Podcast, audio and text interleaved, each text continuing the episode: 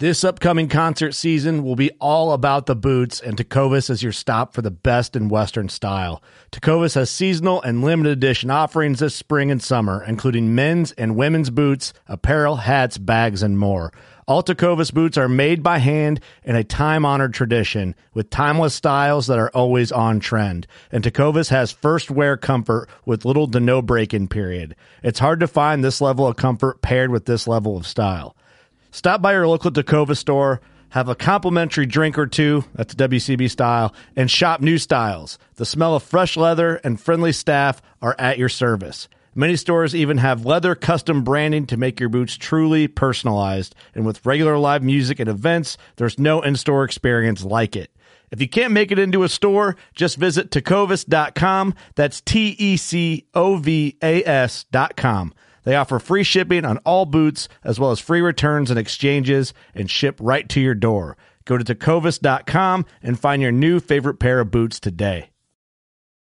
Fishing like a local isn't just about catching fish. It's about connecting with the environment and the people who call it home. It's about hearing the stories and traditions that have been passed down for generations and sharing unforgettable moments with the people you meet along the way. Fishing like a local is having an experience that stays with you forever. And with Fishing Booker, you can experience it too, no matter where you are. Discover your next adventure on Fishing Booker. It's time once again for a wonderful episode of the Working Class Bowhunter Podcast. We are right here at 30 Rack Way, beautiful Buckatorium, fantastic New Windsor, Illinois. I'm Steve, and it's just me and Kurt.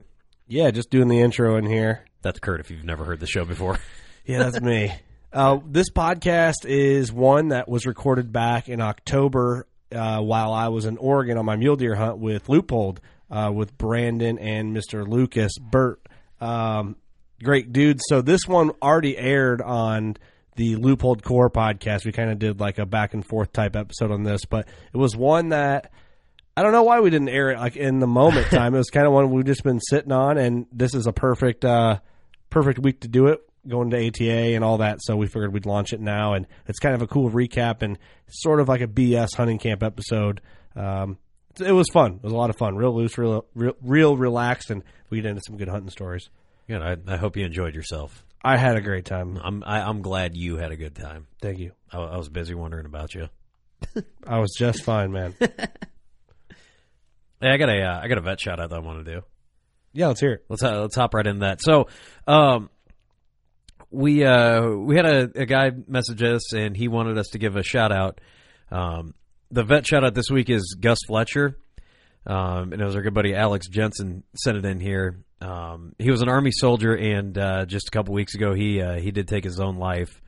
Um, you know we uh, we love our vets to death, and uh, what I want to do right now is you know we're going to take a moment of silence for this uh, this guy here for a second, and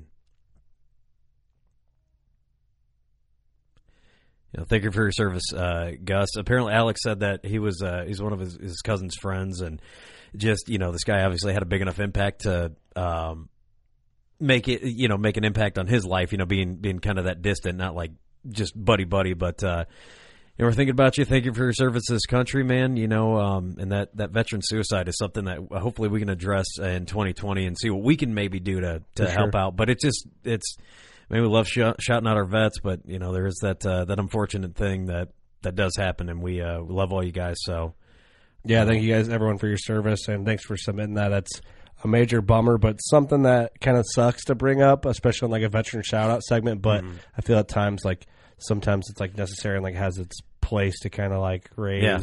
awareness out of like the daily just bullshit, I guess. exactly. So, um, yeah, we'll, uh, we'll get on with this, uh, this episode here.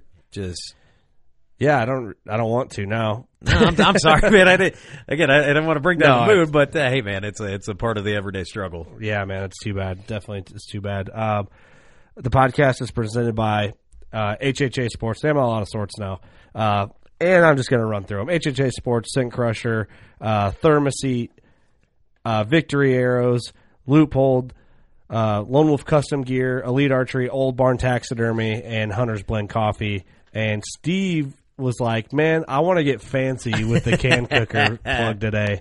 So I'm going to let C- Steve save this uh, this bad Mudaman now and bring it up with. So if I'm just a redneck boy, Yeah. which I think that we are, Uh-huh. and I'm like, man, this can cooker is only good for chili, and Right. I'm only going to make chili out of my can cooker, but. But maybe I have like a nice lady over for dinner or something. Then, then what would you do like for after after chili? All right, so for the for the after chili dessert, Yeah, right. I mean, which Yeah. come on, t- tell you what, and guys, uh, if you are married, you know, and you uh, want to talk your your significant other into getting one of these, um, this is for any can cooker, so you can get either size.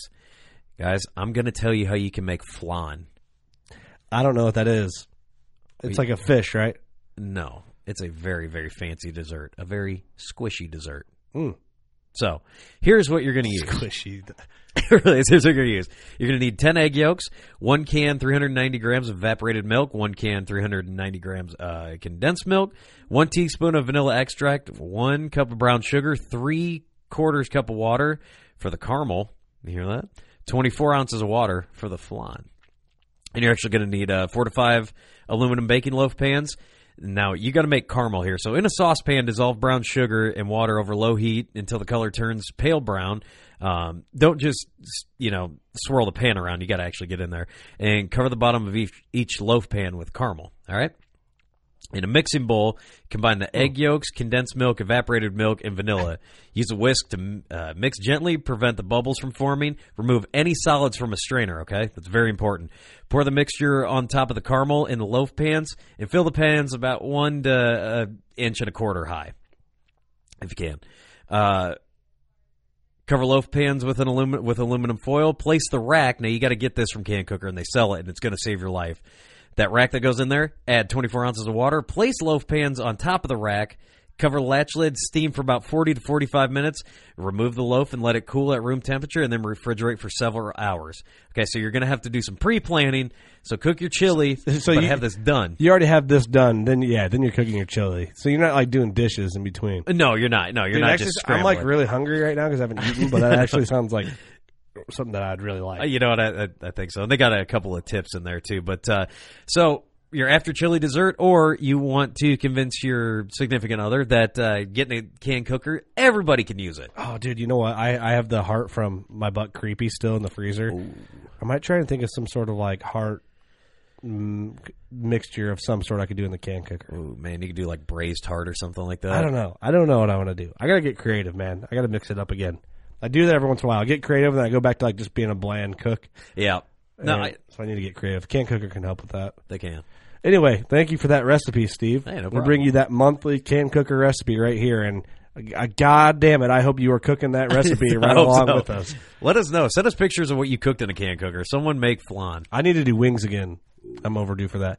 All right, let's get to this episode. It's a long one. We hope you enjoy. Let me know what you think. Um, it's been a long time since we uh, it feels like a long time since we recorded this, but it's. Uh, I'm going to listen to this on the way down to the ATA show and bring me back a little bit. Be about perfect perfect length. There you go. All right, thanks for listening. Hope you enjoy it. Work is class. Work is class. Work, work, work, work, work is, is class, class. Work, work is, is class, class. Working class over.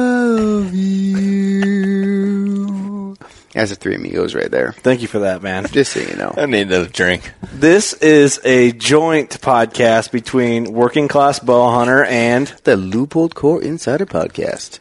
and uh, yeah, we're going. Well, Hey, Brandon, welcome to the podcast, man. This is internet radio. Internet radio for Mm. all those folks who like to hear the real deal, authentic stories of fans of the brand. Of Loopold and Working Class Bow Hunter. That's right. I like the sound of that. That This is good. nice. So we're kind of the host, and Brandon, you're just a tag along for this one. Oh, You cool. can be, you can be a I'm the host third too. wheel. You can be a host too. Let's be three three hosts. Three hosts with no guests. Kind of like the three amigos. Which, we do it all the time. by the way, was what that amazing song was from. It was the tail end of it. It was but good. Is My Little Buttercup from Three Amigos. so if you haven't seen that, circa probably 1988 to 1990, we'll have to double check the stats on that. Um, Yeah, the year after I was born. Yeah, you, oh, Way before you were born. you have to I check was born it out. in '90. Yeah, uh, When were you born? 87. Ooh. Ooh. Hey, uh, We won't ask. Lucas, We what, what won't year were you ask. born? I'm look. I'm looking up the date of the Three 73 or Amigos. something? You have to look Oh. up the date you were born. No, no, no. The Three Oh. Amigos. Uh, I was born in 1980. So we are in Oregon, and we are doing a, doing a mule deer hunting camp podcast. Um, it's kind of cool getting. it- It's cool getting the chance to record hu- real hunting camp podcasts because it doesn't happen that often. All right, what are you pulling up? Three Amigos that? released in 1986, a magical year. Oh, the year before I was born. There you were we go. close. Not the Oh, year wow. after, but the year before I was born. good. Good work, good work. Which means even further away from when you were born, Yes. Kurt, and closer to when you were born. That's right. Lucas, huh? Just a young lad over here, just a young lad. Uh, why don't you get go re- rewind us back? You want me to start over? Yep, Hey, start we're doing over. a hunting camp podcast. There we This go. is fun because it's rare when you get actually get to do a camp, a hunting camp podcast, and we are in middle of nowhere, Oregon, hunting the mules, dude. And I will say it's it's actually really interesting because we have the greatest intention of doing more hunting caps style podcasts. yeah, But what we fail to remember every single time is that when you hunt, it's dawn to dusk, Mm-hmm. and you got to prep before, and then you got to get stuff together after. And so, eat dinner, and by the time you eat dinner, yeah, and so like this whole week, a typical morning, alarms going off at four thirty in the morning. yep, Uh, three times before you actually get up. In my case, you know, the snooze button is. prominent here on my end of the bed. yeah, it's interesting because you know I I would say the snooze button can help people and also destroy marriages. It is what it is. It helps me. Hasn't hurt my marriage yet. Regardless, Yet. let's We're two so- years in though, so Can we just let's just take let's just take a quick second and explain to Yeah, this everyone is that's good. listening here that has may not they may not have like been exposed to this. The snooze button. Well, Phenom- no, the, phenomenon? I'm sure there's a lot of people that have been exposed to the snooze button, It's the- but it's the it's the devil's playground. But you brought up a very good point either this morning or No, oh, the yesterday passive morning aggressive of comment? like, hey, Kurt, if you just set your alarm for the time you actually want to get up, you'll get 20 minutes more sleep. that's true. Instead of just hitting snooze three, four, five, six, seven, eight, nine, ten, eleven, twelve times. But in my head, I think if I set it for that time, I will hit snooze eleven times before I actually get up and get out of bed, so, I'll be late. And Yeah, so this this is the fallacy of the snooze button. It gives people an excuse to I I don't even know. I think just be horrible people. Well, here's my thing. we can go down a really dark rabbit hole here. I know, because we need to be there, careful. there is some mental psychology that goes on with like Yeah. alarm goes off, you get up, you do it. There, Well- there, there, there is some psychology that goes Well, the on thing with with, that. this is, I to, for me personally, like I don't consider myself a morning person, Right. But I do like to hunt, so I in my head I'm like paranoid that I'm going to oversleep, Right. and miss my morning hunt. So I'm like, so you start thirty minutes early. I will gradually wake myself up because I'll get up easier than if I'm just like try to cold wake myself up and it won't happen. I know when you- myself. So when you sleep, I was going to say when you sleep with a dude like Lucas, but that sounds really bad. when you sleep in the same room it's a hunting camp. as a yeah as a guy like Lucas over here that Listen, okay, my just plan's not gets perfect, up all right? I- instantly Instant when an alarm goes off. There he's a he is, laying there, professional. Thirty minutes. Wakes up laying with- in his bed. with a smile. Yep. Um, I'm a morning person. Hashtag sorry, not sorry. Calf's cramping. Here's the thing: is that if you just if you tell yourself uh, when it's time to wake up, you get up. Like, because here, here's the deal. Yeah. I, I'm I'm tired when I when that when your alarm goes off at 4:30, and I'm like, well, you know, mine was set for 5:05, but I guess I'm getting- 5:05? I guess I'm getting up at 4:30 this morning again. Um, I just say, okay, it's time to get up. Hey, you know what And I'm start your upset day. about? That this turned into an intervention on Kurt, and this shouldn't be an intervention on Kurt. Well, the, here's here's the deal. I, I would I would probably venture to guess that I am actually in the minority of this news button. I do You are. I do believe that. I would say so. Yeah. That's Here- the better place to be. Agreed. Honestly, from like a success business. Right. Hey, hold on, Entrepreneur. It doesn't matter because no matter what time I get up, if I if I have to be to work at whatever time, Right. If I'm there at whatever time, I did my job. I got there. I'm doing what I'm supposed to I do. know. now, now here's the deal. No matter what I'm my not, sleep I'm not habits even going are. to go into it. Th- This is a deep dark hole that I've studied a lot, actually, because I am a snoozer. I'm a, s- I'm a snooze buttoner. Mm-hmm. But there is a s- There is a specific You're like a five minute snooze guy, then you're up. well, but the thing is, like, it's all about like decision making and processing throughout your day. You're setting your day up for success. If you're, Why if am I you're- getting no? This is pooped on? this is not this is not directed just towards you. This is to all the snooze button hitters out there. If you just if your alarm goes off and you just get up, as much as it sucks, and you don't want to, it sets your s- your day up for success. Correct. And there's a second compo- component to that. Okay. So we, l- setting the stage. if I still we- feel like subconsciously you guys are. No, th- this is honestly nothing towards This you. is a I'm just- passive like, aggressive dig. These No, no, are no, no. Hey, no, me and the working class listeners are upset because we don't want to go to our blue collar job and grind on metal all day. no. I get this. I like because I am a snooze person as well. Yeah. and because of that, I have looked at this and like studied people that have been very successful business people, and this comes up very often. 2nd Mm-hmm. second component. So we're sitting in a, a kitchen slash dining room right now. Kurt, if you could do me a favor, slide your chair back and peek into the room in which we share, and tell me what the beds look like. Do- no, slide back. Just give me a quick slide back. I, I'm not going to slide back because No, it'll make noise. It's real time. That's a fake slide back now. Oh, you guys make your bed, so you're better than me. No, I'm just saying. Is that what the deal is? Second component to that is that, and so this was a research also a study done. success thing. Yeah, it is. It's, and it So was- this is an intervention on Marine- Kurt all of a sudden. Hey, you know what? Maybe I think more about my day than making my bed, so I'm up and I'm ready to take things on. So it actually goes down to I think it's what the military teaches, right? It's not just about um, I'm going to screw this whole thing up, but um, order and chaos, blah blah blah blah blah. But if you start your morning with a small success, that will lead to the Mm. next success. So hey, waking up to your alarm one first Bam, time, up. small success. Making your bed, small success. Next success. Shooting a giant mule deer in your Wow. sleep. I'm just saying. Wow. Look at him. How many more times do you think that's going to come Oh. This up? turned around on us all. This How turned many around more? on me the most, but it just turned around on you too, Brandon. Yeah, how many? So now we're all upset Yeah. with Lucas. Well, Oh, no, no, no, Yeah, no. yeah, yeah. I'm just saying that Hold there's- on. What are we doing here? we are. First of This- all- this went so far off. everyone that thinks that like I was cool now thinks I'm no longer cool. Like I haven't.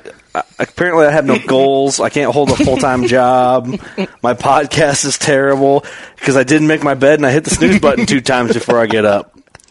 Hey, maybe I'm just thinking about the bigger picture in life, and I don't give. it. I'm going right back in the bed. I'm gonna sleep the same way I did the night before. No, we we get it, and I'm just saying on day six. You know what I do? I get up and I kiss my wife because I love her, and I say, "Honey, you have a great day," and I give my child a hug, and I go to work and I kill it, and I go back to the same bed and I sleep and I snore a little. belly or back. Well, thank you for that, guys. Okay. I'll do better next time. Okay. so we've gone down. So so that we're setting the stage, right? So it Yeah. all starts with the fact that oh wow, that rabbit hole is big. Um, we should talk about that. We're in Oregon. well, so we yeah we're we're in Oregon. Most people have best laid plans on doing podcasts, day by day podcast Mm-hmm. on these hunts. Hunting camps are great. Um, it gives you a chance to really get to know people very quickly. You get Yeah. you go through ups and downs. There's a lot of turmoil. There's blood, sweat, tears, blah blah blah blah blah. Hunting Emotions. together brings people together very fast too. However, what we always fail as content creators, we always fail to remember is that 4:30 in the morning until 8 o'clock at night is exhausting. But it's, a- it's a what time hard did we go day. to bed last night?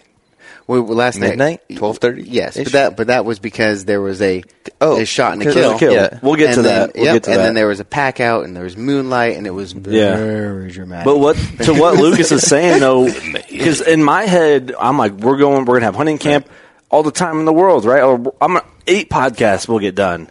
This is number two. This is number two. the whole and the, and we're done tomorrow. yeah, So it's, it, but we're hunting hard though. Like we're not Mm-hmm. we're not going to and stand hunting can be an exhaust. It's a different type of exhaustion. It's more of like a mental type exhaustion. This is a very both a little bit. I'd say it's physical and mental. Um, in this type of terrain for my Midwest people. yeah. So this is great. Um, why don't we actually just jump in for you then, Kurt? Because Yeah. Mm-hmm. you're you're a Midwest dude, and you're used to doing stand hunting. You're used to like crushing whitetail on the daily. Yeah. Um, bow on the daily. Yeah. Um, so you've come out west now for the first time, uh, especially for mule deer. Yeah, Um, yeah. And so, how does this experience really compare um, from an emotional standpoint, a physical standpoint? all, all those all those things combined. Like, Yeah. what is this compared to your normal daily life? Probably from the hunting. toughest time to bow hunt of Oh, mule deer. jeez. So, Well, I, which so, which I yeah. didn't realize. So, The hard, like literally the hardest time Late, of the so entire late year. September to middle October, they're like, mm, good luck. so, so like let they're kind me of getting out of their summer patterns. Right, right. They're not rutting. So let me build into that then. So let me start like so for a midwestern dude coming out here is one I will add like from and I guess I can't speak for everyone. I would say from my mindset and my friends um, that I'm close with that are all like passionate bow hunters, mule deer's on the bucket list. Um, and I wouldn't say strictly just for, as a bow hunting standpoint. I would say just mule deer in general, bow or gun or whatever, is on the bucket list. Elk, of course, is on the bucket list, and I'd say antelope is in the mix somewhere. Like those are the three Western game that we think about. Oh, it'd be so cool to go out there and do it. So I was I was really excited to just have the chance to come out and pursue mule deer, especially in like the high country like this, because most times guys from the Midwest get like the closest mule deer state, which is probably like Nebraska, South Dakota, which isn't necessarily a high elevation and it's not as like rugged as what this is. Right. In Central Oregon, we're sitting here anywhere between 4,500 and 6,000 feet ish. Yeah. Um, so it's, it, it, you're probably looking at a middle high country, but it has that high desert sort of topography. So it's Yeah. going to, it's going to feel very similar to a central Montana. It's going to feel very similar to Yeah. a Colorado. The elevation might be, um, A little lower, Yeah. but- Two or 3,000 feet lower, but your topography is going to be very, very similar Yeah. from uh the steepness of the terrain, the type of rock and the, the, Yep. junipers and that sort of stuff. Yeah, the, just like the tree species is different from what we have. I mean, we have some like some like similarities, but and stuff mostly like that. hardwood stuff, right? Yeah, like we have a lot, like just thick timber. Like the timber here is not like when you guys, uh, when I was with some of the guides out here, they're like, oh yeah, the, in the woods. When I looked down, I'm like, that, this is open for Illinois timber. You know, it's thick hardwoods, which is a beautiful thing. Like a big Illinois or Iowa or Indiana, Wisconsin heavy horn, rutted out whitetail, tromping through the frosted leaves and the and the heavy timbers. That's like that's what we dream about in the Midwest. That's that that's it. Well, here it's a lot different. Like you want to find a big muley bedded on a rim rock and just in the perfect spot where you can stalk him with a bow or get in and get a close shot with a rifle or whatever it might be. W- Um, so that that whole aspect, like the style of hunting is different. It challenges you from big time from a mental standpoint, but I say more so for for me personally. I don't climb hills like this in Illinois. There is some, but like this is insane compared to anything at home. So for me, it was more physically. And I would say that the one thing that got me through it is if you don't really want to be successful or really kill, you're not going to ha- have a great time. I r- and I'm not in the best shape. I could I could have came out here in way better shape, like hit the stair stepper and whatever. But I know I have the mental edge, and it's going to change as I get older. I'm going to have to prep more. I have the mental edge to want to get it done. So that's what kind of pushes me through and hunt harder. Whereas if you don't have that at home, you better be in damn good shape to be able to get up some of these hills to get after it. So it's kind of like know yourself, be realistic with yourself if you're coming out to this terrain, and that's how you have to tackle it. Really, it's just way different. So then, uh, why don't you walk us through a little bit? Then, you, so you came out and you said, "Hey, I'm going to bow hunt this thing. My fan base is bow hunters. Like Yeah. that's my core. I haven't, I've never actually killed a big game animal with a rifle. Um, Never. mu- yep, muzzleloader excluded. Um, and so I'm going to come and I'm going to do this thing with a bow. Uh, so walk. Why don't you walk us through the last handful of days and and, and how that whole thing evolved? Yeah, so I don't know. This is a six or seven day hunt. I, I've like lost lost count at this It point. just kinda Yeah. blends you know, together. It, uh, it has because we've we've Yeah, hunted so we're hard. In at, we're in at five right now. Feels like eight. yeah, yeah. Mo- But it would feel more like five though if we if we we, could, we lost a half hour sleep of every single day. If we got that half hour back, Good point. If I would have made my bed, we would have got Valid- some shit done. Valid point. Can you imagine the buck he would have killed if he would have made his bed? Oh my yeah. gosh. So, so I started out bow hunting, and I told everyone that I was going to start bow hunting um, after these mule deer. and the guides looked at you by the way, and they said they went. "Mm." I felt a little bit okay. of like, dang it, you know what I mean? And Oh. but I didn't understand why though, because Right. Right. Um, one area we're hunting, I feel is a good area. Um, I did kind of get the vibe once I started bow hunting that this area is it's been fairly pressured. Like the the deer know it's hunting season. You know, it's they're aware of it, which makes it even tougher in the big country like this Right. to get close with a bow. Um, but I gave it my my effort, man, with the bow, and I got real close. I drew back on one, and had a doe bust me, which is on on film. Brandon was with me filming, and um, I think we we dialed in a buck um, that was a decent buck. Um, especially for a guy who's never killed a mule deer, I'm just like it'd be cool to get just get a mule deer, you Right. know. Um, but basically, we ended up fine tuning it. We found this pinch point on a mountain, and uh, Brandon came with. He he, we'll get into this story, but he got freed up, and he came in and filmed me. And I had this. I came in the night before, and I'm like, hey, I got this game plan. We think these deer are going to funnel right through, and they did. They did that, and it's th- they're so hairpin wiry at the like here at this point, especially with the bow, that it's it's nuts. So walk us then walk us through that morning then too because uh, That hunt? you know I yeah I did have a chance to look at that video and it was it was pretty cool.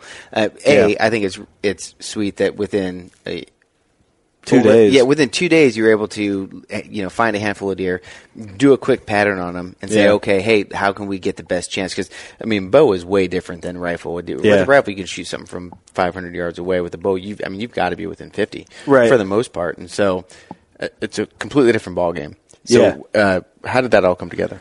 So uh, me and Gordy went up. Um, we actually saw a buck down feeding off just off this, uh, just off a hayfield, working up with his does, and we realized they were going up this draw. And I don't know this area, so I'm learning this area as we're going through it. So we go up around the correct wind side for the deer, so they don't smell us, and we run up the mountain. And this deer is like two minutes ahead of us, to where I'm like, oh, sh- like just behind him. Can't get up to him. He's with all his does. They're doing their thing. You can't catch up to a mule deer in this country. Like with a bow, if he's on the other side of the ridge, 500 yard, he's gone. Yeah. With a rifle, it's he's typically gone too. Yeah, yeah. I mean, it, honestly, they're crazy. So I said, uh, I was like, okay, let's do a little bit of scouting because they came up through this draw and took this ledge just above this rim rock. And we found out it was like the perfect pinch point.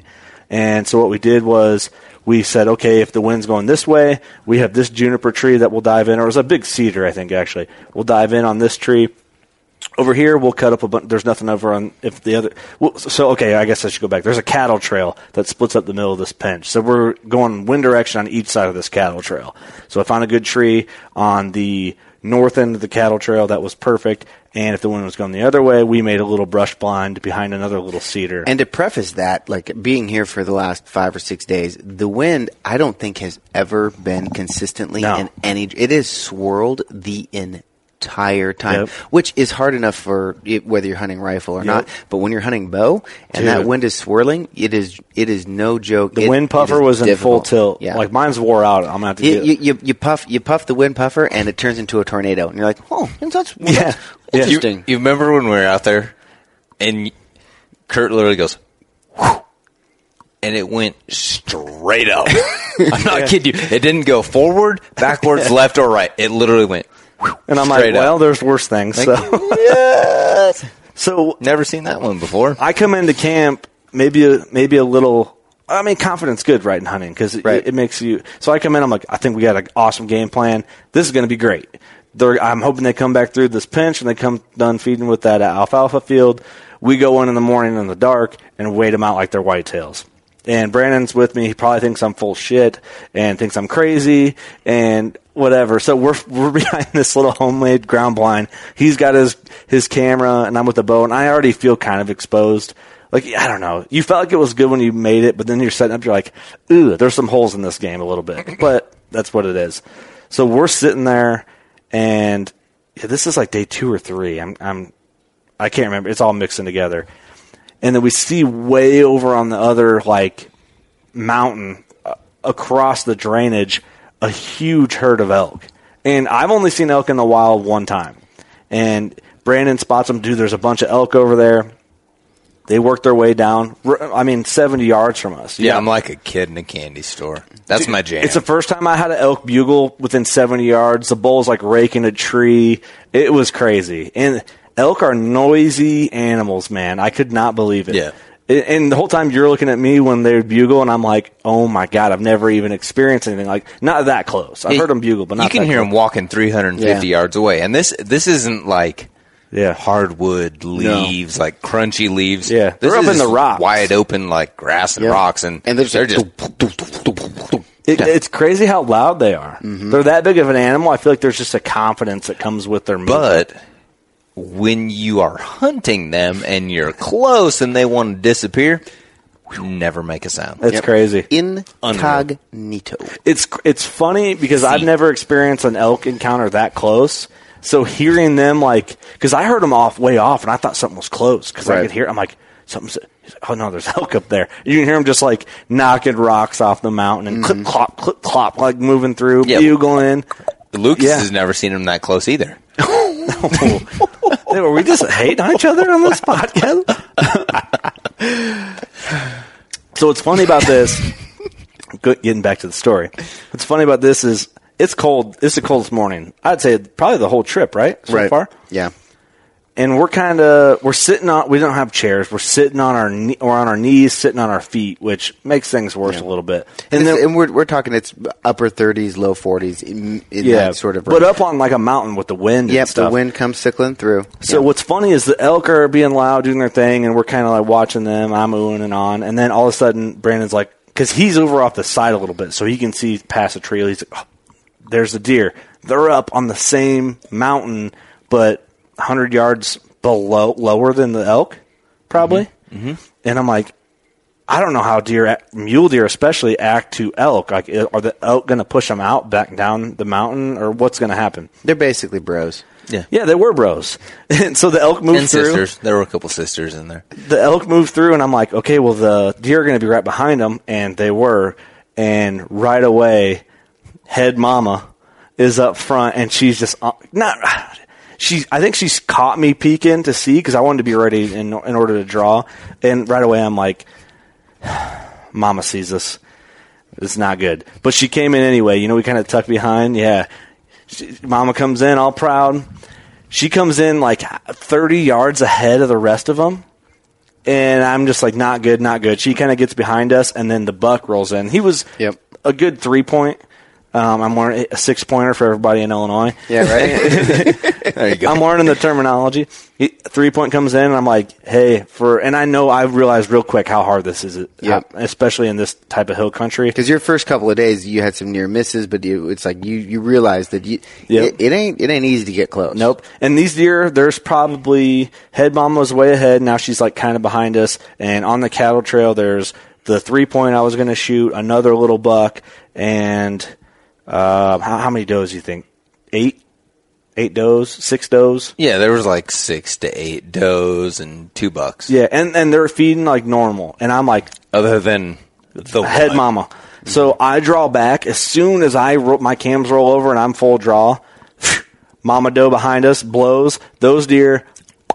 Snap of a finger, the fastest I've ever seen Yeah. deer react. at the exact and same all time. of Exact. that. And We- it- we looked at that footage too. we have it in And slow-mo, and In it's slow motion, I it I've instantly. never seen as many animals react at the same time as much as that, and Yeah. it was they gone. It was the craziest, fastest reaction I've ever seen, and it wasn't even like a major spook. It's not like I coughed. It's not like it was. And when I drew my bow, I felt like it was pretty fluid. Like I was real slow and drew back, and Yeah. none, all the deer that were in front of us that should have seen us didn't see us. Right. And I'm like, right when I get to where I'm getting ready to anchor, they're gone. They're up there. Yeah. Yeah, they never made a move. The problem was is that That tricky Mama that doe. lead doe had If- circled all the way back around us, and I'm looking out of the corner of my eye, and like, there's nothing you could have done. Yeah. Like, I they was- were there. besides making they were his in bed the, in the shooting lane. Yeah, I could have done that. That would have made the difference. Shoot, and- yeah, that doe probably would have just laid ment- down. mentally in my head, I was trying to like think of like what could I have done Right. differently, Nothing. and Brandon's like, dude, there's nothing, Nothing. we could have Right. done. Literally, uh, yeah. uh, The, there was no element in that situation that you could have controlled. Yeah, to do differently. Like we set up in the right place for the right wind, built a blind the night before. yeah. And that's and that's Yada, why yada, peop- yada, you know, like- people always go blah blah blah blah. It's hunting, not killing, and but and, and that's and that's a s- stereotype, but that's true. what it I mean, is. at the same time, you can make all the right decisions, Yeah. and it just doesn't work Like out. Right. yeah, literally like if she would have just been with the pack and not I would have killed that 30 buck. yards ahead of the rest of the group Yeah, or if the buck would have came through first, like there's so many different scenarios that could have went differently and you would have killed one. Yeah. with what was, a bow. what was really cool Yeah. though, But is it that- happened to be that situation. Yeah, Yeah. But, and then just replaying the whole thing though, and and again, you'd been here for like a day and a half, and you'd found a couple of places where there was opportunity. Yeah. you had a perfect setup for that opportunity. You had a plan A and a plan B, knowing that the wind was swirling. You set up Yeah. strong for your plan A, and you were able to get drawn back on a buck at 30 yards or 40 yards, Yep. whatever it was, after being here for two days. You so close. I is mean, super- that, that's that's which is a super lot. cool. That's a So- lot of successes. Yeah. That's a lot of successes in a short amount of time. Yeah, which Yeah. is super cool. So, like, what I want to know is because I'm like, I grew up out west in Idaho, and like, I've never sat in a tree stand to hunt whitetail. How much similarity is there also to 'Cause that I- situation. Right. Yeah, like like I was super impressed. Like just you know, I kind of sit back and Yeah. not say a lot, but listen to like the things that you're saying and explaining, like about okay, here's where they're feeding, here's where they're bedding, these, this is the pinch point. Right. Dude, you've only hunted a day and a half. You've never seen this land in your life, but in that amount of time, you had broke it down to where these deer were traveling. Yeah. It's very And you were scientific, able to right? put a yeah, you were able to put a plan together. Mm-hmm. And at that point, it like it didn't work out in that moment, but that That's the start of it. Mm-hmm. that that wasn't on you. That was just the fact that there just happened to be one doe that was Yeah. And if you extrapolate that thinking over the course of an actual full season, well, and in Oregon too, they Yeah. they don't love to give you a full season. They give you like seven days because they're like, oh, good luck, Which makes But, you um, figure stuff out faster, you know. But if you or can ex- should. if you can extrapolate that over a full season, Yeah. your chance of success are going to be greater. Yeah, 'Cause there's just a have- lot of thinking like- going involved. the just the core understanding of deer movements. Right. yeah, well, I think the difference is um, like in like kind of where you're going with like, the tree the- stand hunting. Yeah, and there's differences between whitetail and mule deer, no Yeah, doubt. d- definitely, definitely. But And just I don't that- even know that all the understanding of like the necessities of Yeah, I an think animal. I think what makes you like with bow hunting, what it made me do initially, and like kind of like what my core is of like hunt, like no, my understanding of bow hunting is you can't just like walk through a ridge and find one. You have to almost like spot them and then understand how they move, and, and that's like the for the most part, like s- being super general, that's like kind of how tree stand hunting is, you know, like because I know you're going to hunt in Ohio and get in a tree stand for the first time. And Lucas, you said you've never been in a tree stand because you live I've out killed- west. Yeah, and I've killed multiple whitetail. Just it's just never been from a tree stand. It's just different circumstance, different area, which I think is so interesting and super cool because most of the working class listeners who are listening on our end of this show, they're all almost all tree stand hunters, or I bet you ninety nine point nine percent of them have been in a tree stand. And if you haven't, shout out to you, man. Try. Hopefully, you get to try it one time and and have an awesome awesome experience. But you almost have to kind of play Miss Cleo and predict the future a little on like what they're gonna do because you're almost like in an ambush situation, Right. Or you're trying to predict movement, which makes you really like evaluate like evaluate what's gonna happen, and a lot of it is guess and check. And I, I think a lot of guys fail to admit that they're like, I don't really know. I'm gonna go sit here. We'll see if they come through, but that's when you learn the most. So then, comparatively, though, so you have you have let's say five days here. Mm-hmm. Um, how long does it then take you to guess and check back on your home ground versus when you're in a what what I would assume is a much more condensed timeline here? I think the big difference is the terrain because here it's wide open country and there's so there's so much for those deer to go to and hide in. Like a mule deer will hide up on rim rock or up on the huge cliff face in a in like a, a cutout in the cliff or wor- or in a bunch of juniper trees. It's just They have the same destination, but there's five different finger draws that get them to that same Yeah. destination. or like from the same from one prin- they have field. the same principle. Yeah. Right. Like, Where in uh, Illinois, as far it's as kind of like bedding and their feeding. bedding, their food, and like their, I guess, I guess what you would call their like uh, their safe space cover, like where they go. There's like bad storms or something, you know, high wind where they go to a deep ravine. All that's like fairly condensed, but that's also what makes them slippier and trying to figure them out because even though it's all so close, you feel like why am I not seeing these deer? But they still get past you. But I just feel like you have a smaller area, which can also be way more frustrating because you're like, why am I not seeing deer? And here it's kind of like, I can see why I'm not seeing deer because there's so much ground. So it's different. It's just so different. I, I don't really know there's just it, there's so much difference. I think you just have to, for all my Midwest hunters, uh, you'd have to just come experience it. It's insane. So you so you're here for you were here for uh, uh, let's just say a day and a half, maybe it was two days, Yeah. and you set up the, the great pinch point. Uh, Yeah. It all actually came together very very well. You're Yeah. at full draw. You're probably five seconds away from from tagging out with a bow in Oregon Yeah. on a mule deer for your first time. Which I will add, when That- I got to Oregon, everyone was like, "Good luck," yeah, because they know what time Yeah, of year it is. right. It's a different time Yep. of year than And- early earlier season. You Yep. know? And that doe goes, mm, mm, nope, not today. Yeah. and then everything busts out. So then, so what? What was your next steps after that? trying to find one bedded really after that, and we just didn't. We we saw some okay deer, but my my ideal situation was like hopefully we can find one bedded on a ledge and I can sneak around with the. wi- We just never did, and we covered some ground. I think I did close to 50 miles on this trip, and for me that is insane. Especially with these hills, like we were talking before this podcast, like I wish when your phone calculated or Onyx, well Onyx might, I don't know how that works, but I wish it calculated like the grade that you Elevation. walked on and Game and calculated mouse, it yeah. like a rangefinder, give you like real miles tra- or effort miles traveled. Mm-hmm. I think we were calling them. Um, but I think you did that same too this trip. You probably did almost 50 miles too, mid 40s. Right. And I and I didn't walk on a single piece of flat land. Like There's I- not I- flat land here. No, I was going up or down the entire time. yeah, yeah. I, I feel like 50 miles is like halfway across the state of Illinois. Um, a long ways, no, probably across. Yeah, I probably walked two hours from my home. Yeah, not north south, but I'm talking like east west. Like I'm in I-90. Indiana at this point, just like trucking along probably. Hey, hey, here's a question I had. How d- uh, so I don't want to I- make this I- podcast just about me. I want to get No, on no, the no, whole story. no, You're the- but- you're the first third. We're building up. but We're like building you up. haven't yeah, do we have a timeline? No, the No. podcast is young. It's gonna be 18 hours long. So It's a marathon. Welcome. I'm actually I'm feeling more alive the more we talk. So It's good.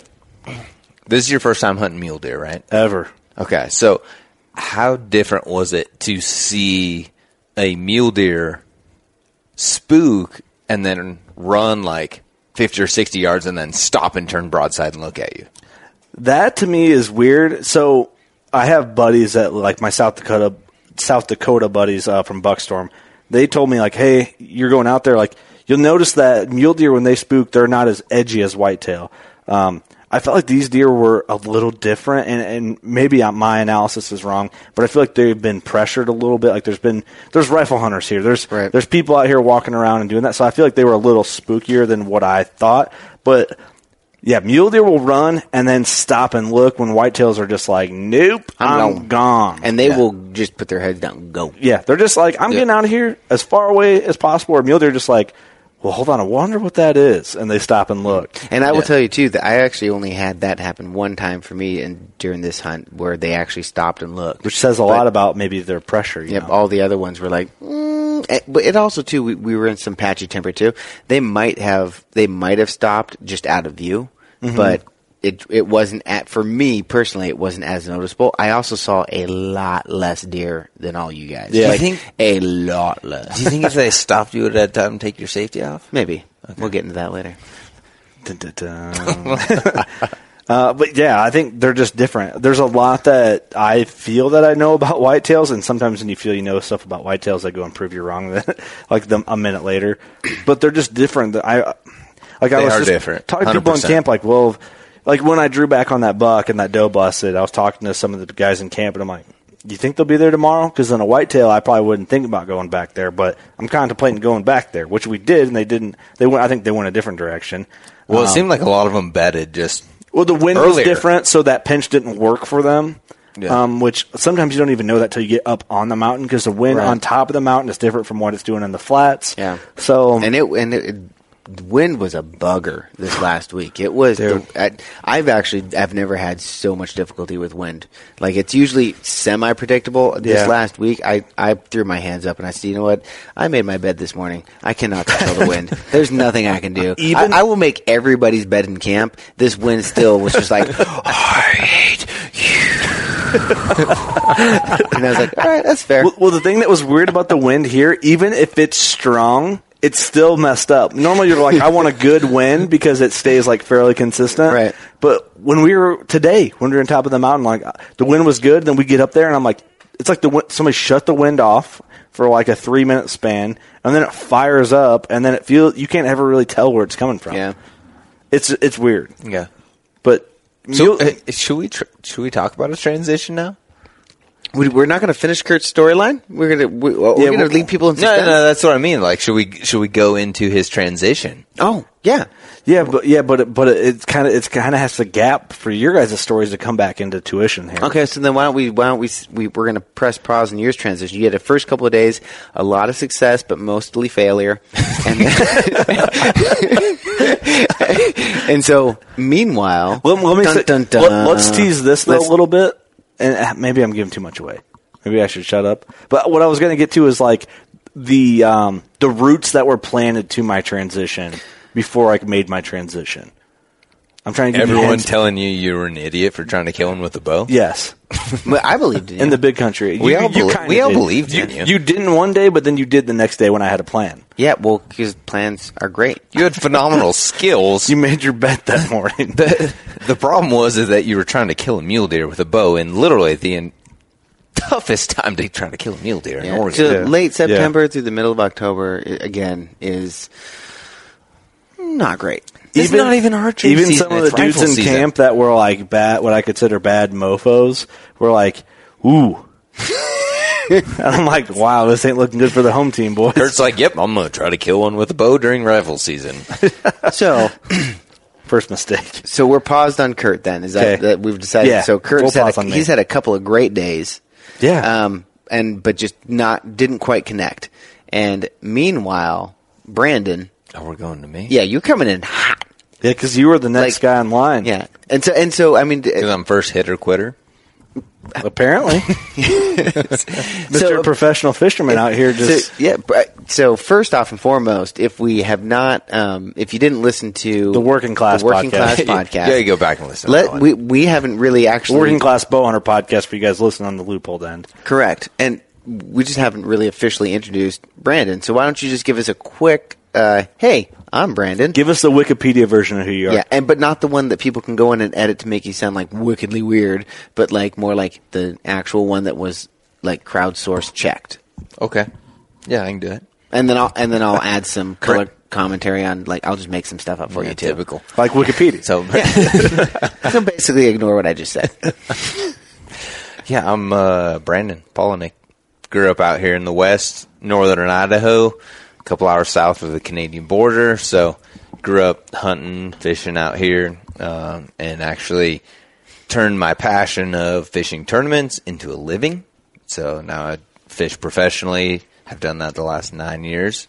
Haven't had to work a normal job. I'm proud of that because I've never wanted to work a nine to five. So, What about a eight to four? yeah, no, I'm not into any of that.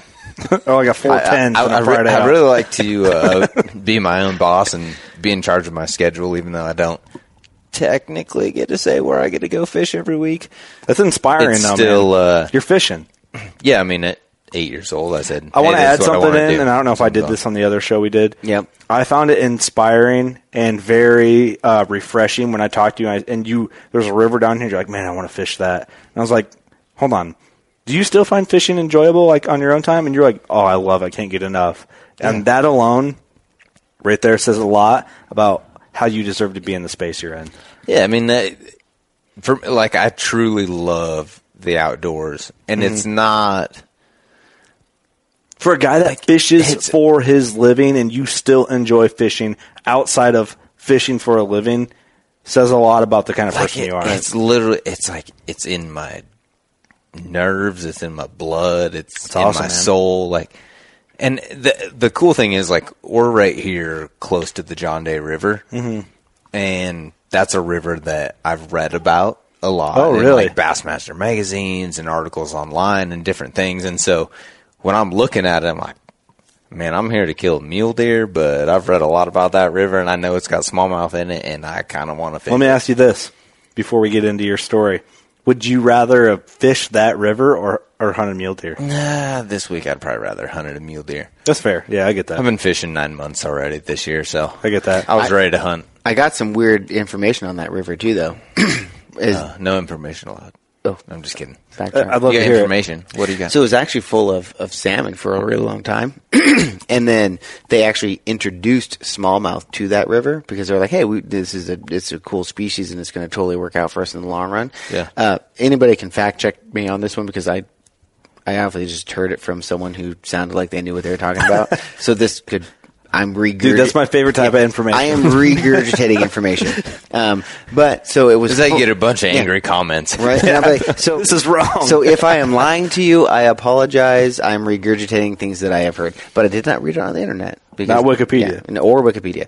So um, full of salmon, and then they're like, "Hey, smallmouth are great fish too." Introduce smallmouth. Then they just murdered all the salmon, and so now there's like very The smallmouth Oh, did? I'm sorry, they munched on them a lot.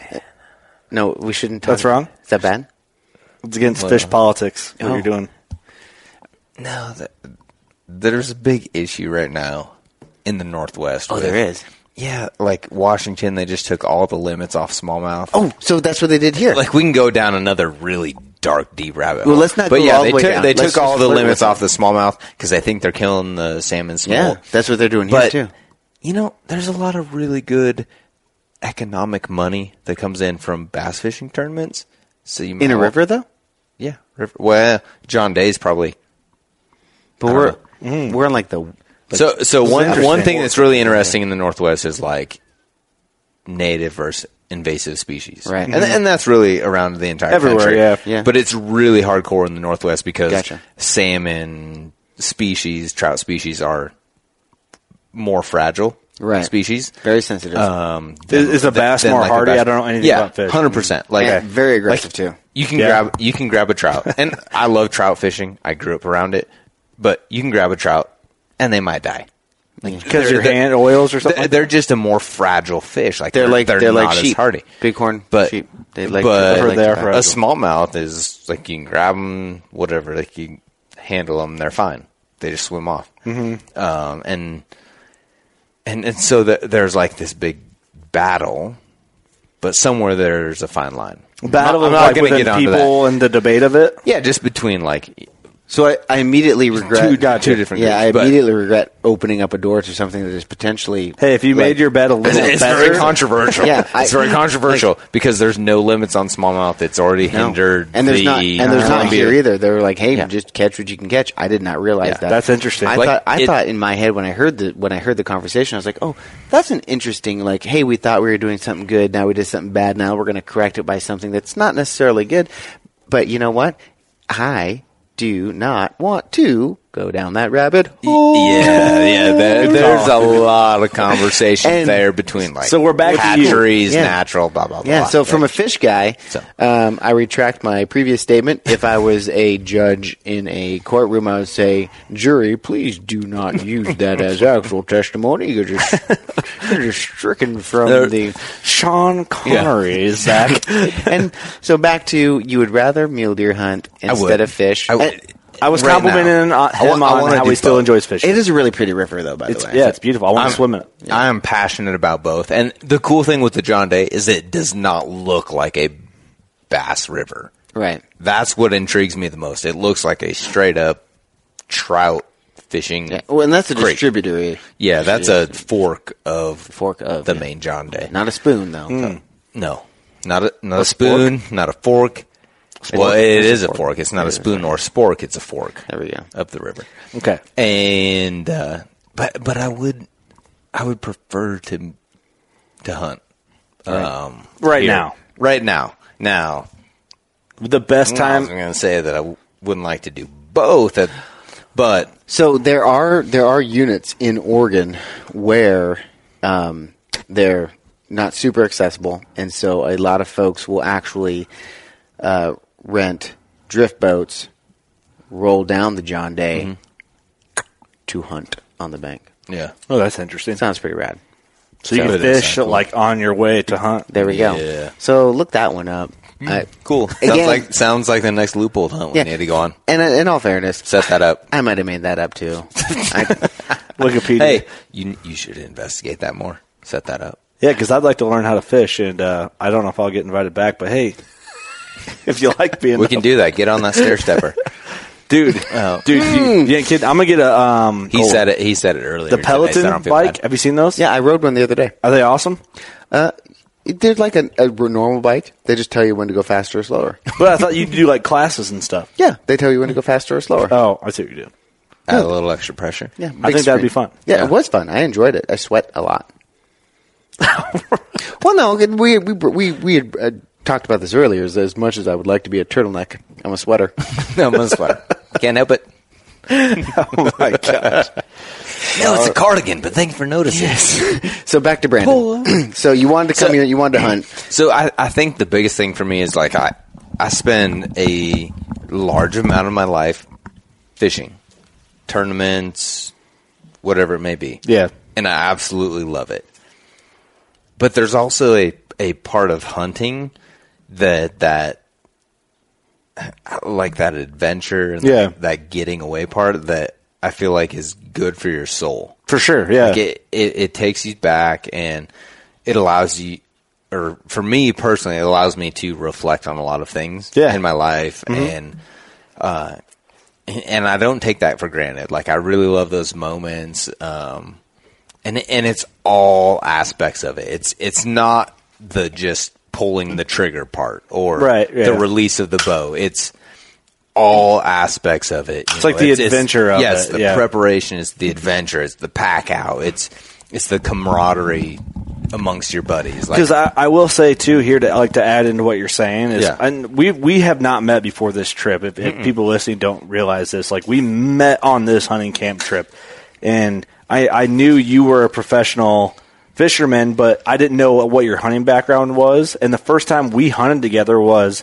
when those deer came in when I drew my bow back. Like Yeah. and we were that close and right away I could tell like this guy knows how to hunt because it if you didn't know how to hunt those deer wouldn't have got that close it just takes you i could read it on you how you were saying i think maybe before the show like you can tell when you're with someone whether or not they've done it before or have experience with it and i could tell with you you like you have spent a lot of time in the woods and that's why like i i felt a lot of times with both you guys i hey what do you think and that's like kind of a cool thing to do, like bounce stuff off of people you trust in camp, Right. and you can get that read on people like almost instantaneously if you know how to hunt.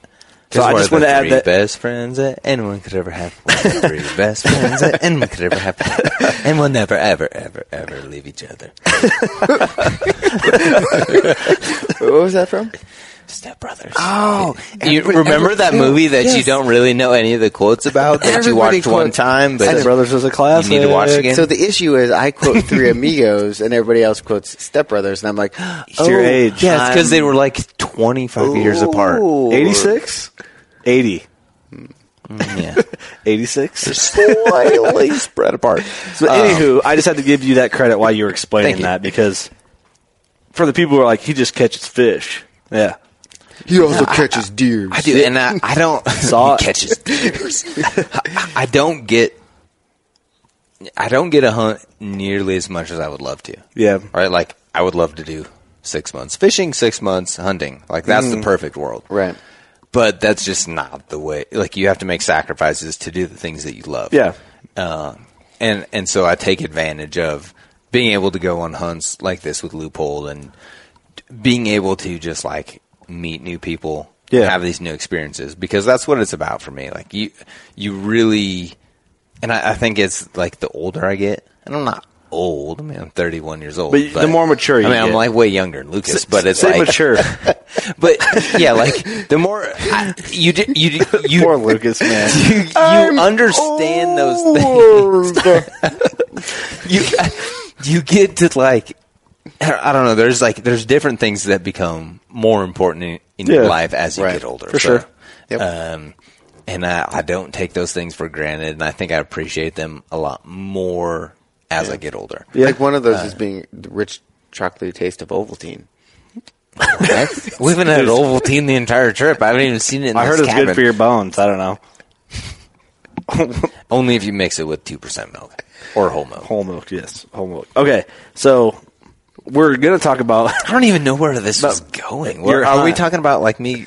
Yeah, we're getting to we're Your, your hunt. Me killing the first Yeah, one? let's we get- had to talk you up too because Yeah, because Brandon, yes, Okay. killed the first buck in camp. yep. But I'm going to go Straight ahead up. and I'm going to go ahead and start off with my complete screw up Well, Yeah, Of this one's hunting. fun, man. This one's fun. because that'll set up to make. l- Um, The trip. well, I just feel like it'll set up to make Lucas look like not such a my screw up. yeah. It'll make your screw up look like not as bad. Well, here's the thing. I, I would say that. Um, so oh, suspense. Dun dun dun dun. Um, We'll get into that. Yeah, it, I would say that it's interesting. Most people like to hide and shield. Most people want to be perfect, and That's not. um, that's not we how are- it works. we though. are- no, not. No, well, and and it's like you watch a lot of shows. It's uh, kill shot success, kill shot Yep. success, kill shot success, and people always tell you stories of the perfect, the perfect, the perfect, the perfect. However, I mean, I'm going to make up a percentage. Ninety percent of people are not perfect. No. and it's probably closer to hundred percent of people. Especially Uh, in hunting, no one's perfect you're in a hunting. little low on your Right. percentage. And no matter how trained and and and Polished. polished you are in a lot of things, like their circumstances change every single time. It and it is it's really funny because you can have a a series of events that are unfortunate and it doesn't work out. Yep. And then you can have a series of events where you put it all together and it is perfect. And then you can follow that up the next, you know, the next season with, so- you know, you're got You the can't best win. laid plans that's- you just can't win. It's ju- it is what it is, and I think that that's why they say you know that's why it's hunting not killing is that you're there's always some sort of circumstance Mm-hmm. that plays into the equation, and we get we can easily get hung up on what perfection is. What you might see on TV, what you might see on YouTube, what you might see on Instagram, where I mean, during, Yeah. hu- during hunting season, too, Especially Instagram, you- that's you're the gonna biggest. see you're gonna see like big buck, big elk, big like Look at one- my success. Look at my look success here. All the successes, and you never see the screw ups. And and it's not that they're even necessarily screw ups. It's that is They're learning it's- experience. well, no, but- Exactly. but, it's circumstantial. It's circumstantial situations that Yeah. it's like, well, yeah, you could have done something differently, and it, and it would have affected the outcome. Mm-hmm.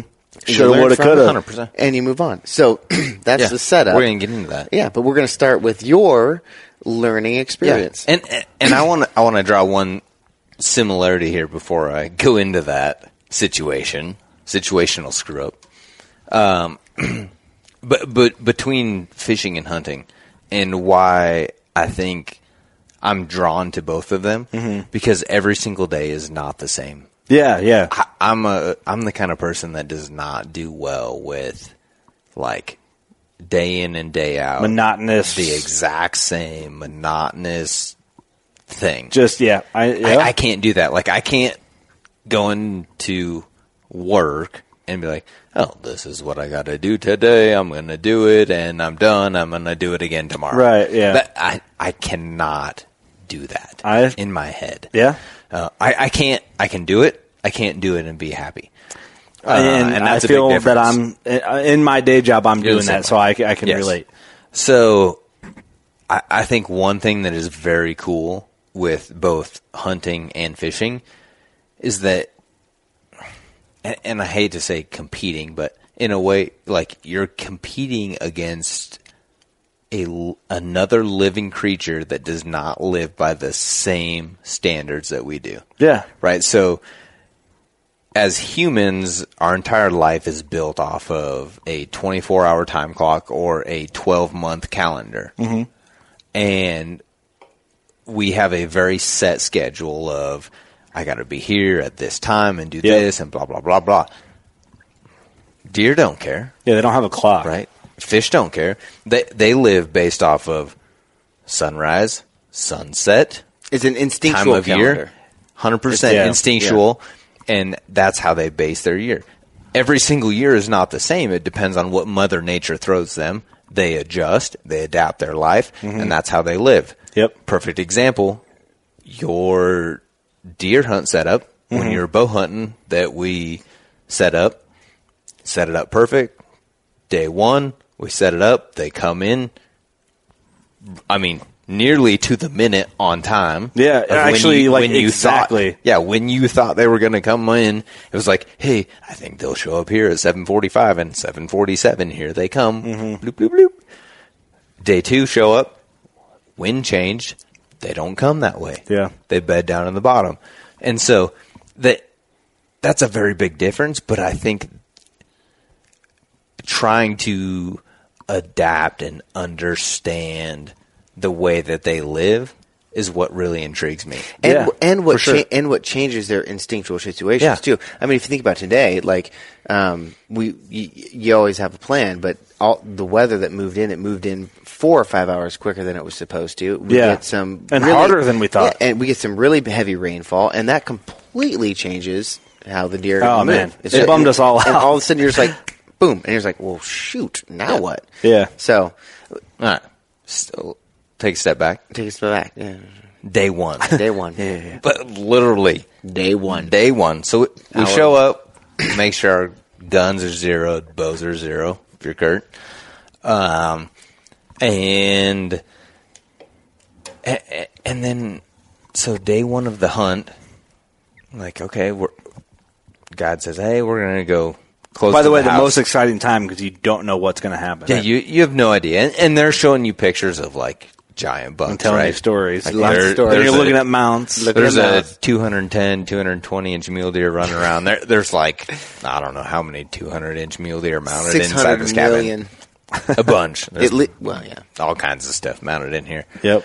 And and so, But but you instantly you have really high expectations. Very high right? expectations. Like, Yeah. We all have really high expectations. But I feel like higher than realistic at first. Well, yeah, I mean, true, but but you're seeing like I mean, how many years of success. have gone on that have acquired these mounts? We're seeing right? 30 And- years of. But but Well, like maybe not human 30, but nature is close. walk in, you're like, oh, yep, I'm gonna kill one of those. They're everywhere. They're just running Yeah. around. Which our better It's like- judgment should tell us that it's not the case. But Yeah, but you just automatically think that, right? And and so day one, we're like, let's go check this field. There's been a bunch of deer in here. We go check it. No, no deer. Guess what's there? Whole herd of elk. Push push the deer out. I'm really not even upset because there's a big giant bull screaming his head off, fog rising up. I'm just enjoying the morning. Like e- elk are my favorite thing to hunt in the entire world. So if I can wake up every single morning and hear an elk bugle and watch them move across the field, I'll die a happy man. Mm-hmm. Perfectly okay with me. Guess what happens 30 minutes later? Like, oh, let's go to grandma's house. It's literally like Right grandma- here. grandma's property. Yeah. Okay, it's not far away. 9,000 acres over here. And and and to be fair, to be fair, to be fair, To be fair. to be fair. so, um, it is the it is- singing part, you should just start with that and end on just that singing part.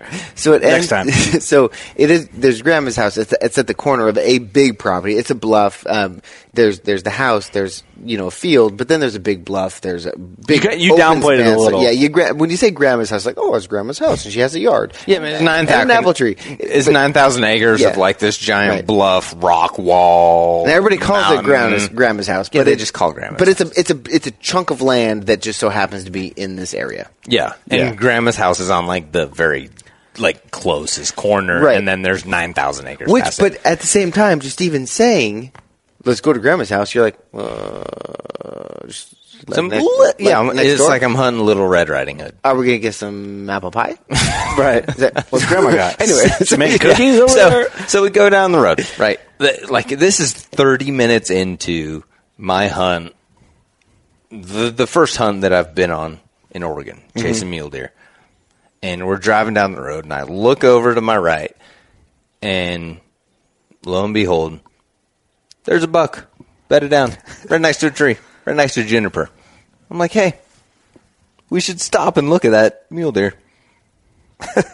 so we pull over, we stop. This is the first year you've seen in the whole trip. Yeah. Yeah. First deer I've seen. Pull up the binos. I'm like, ah, well, you know, we're kind of trying to judge him. He's a good, like, solid three by four. But we're 30 minutes in. I Right. just looked at a bunch of pictures of big ones. We're staying in a lodge with tons of giant mule deer mounts. I'm like, Yeah. "Eh, I don't think I want to shoot this one right away in the first three minutes. I'm going to hold out. Uh, we're, we're on a six day hunt Yeah. so I've got time. Uh, you know, let, let's keep looking around. But he's like, you know, there may be a few more. Let's go look. Let's get a closer look. So we slide up there, and um, right as we're kind of getting close to get a good look, the buck that I originally spotted, He just hops up and kind of walks off. So we didn't get a good look at him. We we slide a little bit closer to look, and as we come around the tree, deer pops up and is standing there broadside. And, and in my mind, I'm like really confused because I'm looking at it, thinking. That's a lot bigger than the buck I was just looking at. like a lot bigger than the Like- buck I was just looking at. like a and lot instantly, bigger. he grew another tine. Yeah, a he lot. went from a three by four to a four by four in about twenty-seven steps. How do you do that? And then Grass must be really healthy. here. And and for the lif- listeners, we're, we're talking about probably a 170 ish class buck is what the estimate is. that's what I'm looking at the second time.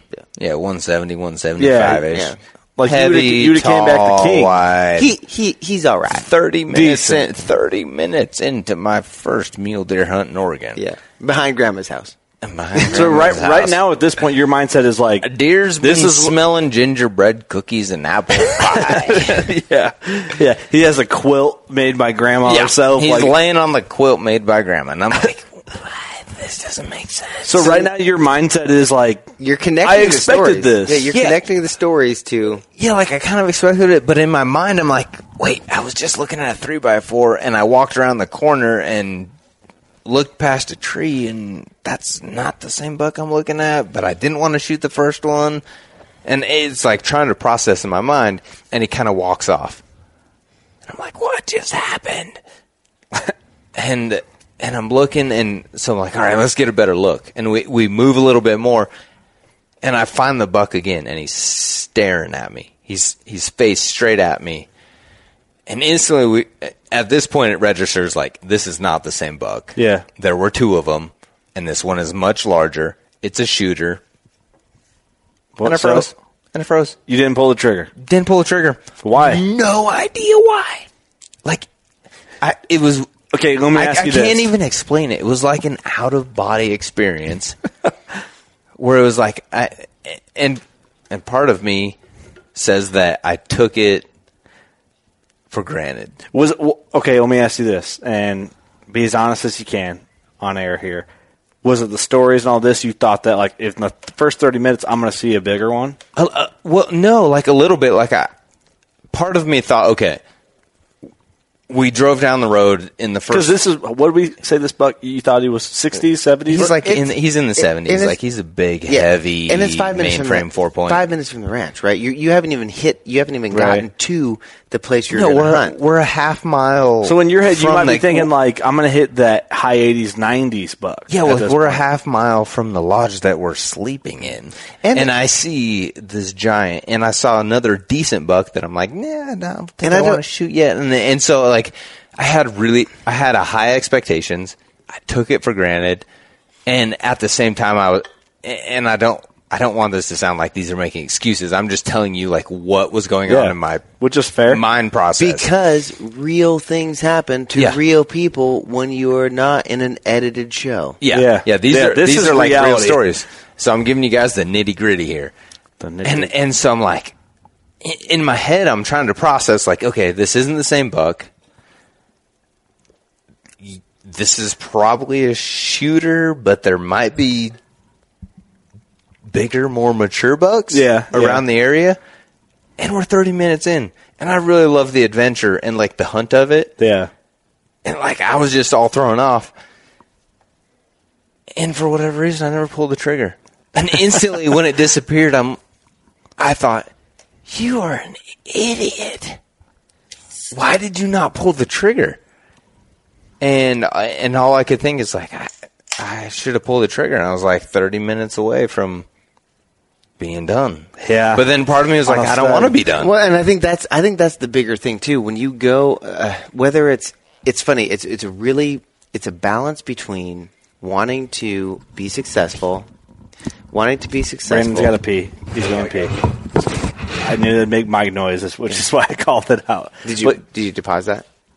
I didn't. I Oh, kept great! it We're rock. going to talk through it then. Yeah, we're, Um, we're gonna go through it. it, it is an it's an interesting balance between when you come into whether whether you're going on a guided hunt, whether you're going on an out of state hunt, whether you, uh, whether you're hunting even in your backyard, Yeah, you the the hunting season is is short.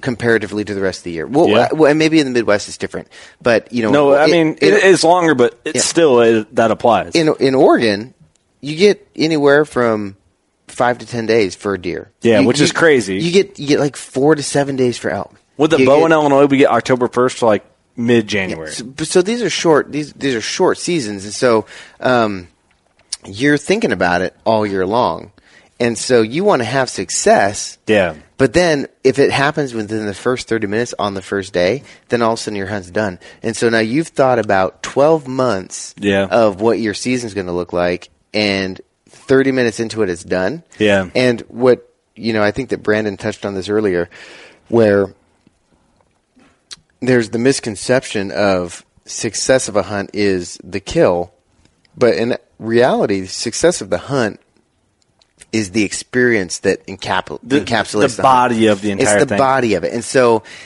what if it ends within the first 30 minutes while it was you know getting there was great um, and and being successful is great it it condenses that experience Yeah. and so But you we'll- get so you get the stories out the gate, Yeah. and then you're like, oh, I, you know, th- so I could I could do this tomorrow morning too, and extend this experience, and so your Right. mind gets full of all these like, okay, cool, well, y- I'm not going to fail, I'm just I'm just going to extend the experience, Right. W- Where my mindset is on that, I completely agree with you. I 100% agree with you. But m- my mind frame from year to year goes, I've had years where you just struggle. You can't do anything right, like we talked about earlier a little bit. Sometimes when it comes that easy, you got to take it because it, n Yeah. we all know that it never happens that easy. So that's like Yeah. kind of my mindset. I'm not saying you did anything wrong, No, Brandon. I, Um, I agree. I but in my mind, I know what it's like to struggle with a bow or struggle with a, a gun or whatever you're hunting with. I know what it's like. So when they do come easy, I'll take them because I feel like some way around that I earned it eventually. Like whether it was the year before, if I haven't earned it yet, I'm going to earn it for the next five years hunting. Yeah, and- you know what I mean. So And hundred percent, like I should have taken the shot. Like Yeah. I, I have no excuses. I love that it you was don't know- hundred percent on me. Like I own it. but I love the fact so that you weird. don't 100 percent know why you didn't shoot. I don't. I think that's cool. I honestly don't. But And that's the reality. the of it. I craziest think part that's- is, like, I remember looking through the scope, and it, like, I can see that deer staring at me in the face because he was face on, looking right that- at me. that's and he a was pause like he image was, you're gonna have for a He was while. like he was looking into my soul. And I just stood there and I watched him, and I have no idea. You why guys they had a pulled the spiritual trigger moment. That's why you didn't shoot. it was weird. Like I, I honestly didn't. I, I I don't know why I didn't pull the trigger. And then as soon as he moved, and he started to go over the hill, I was like, "Why didn't you pull the trigger?" Yeah, it was like I snapped out of it. And like why, why, why didn't What you? happened? What? Yeah, what just happened? That was awesome. but what happened? Yeah, and you're an, e- an experienced hunter who has killed multiple animals. You have tons.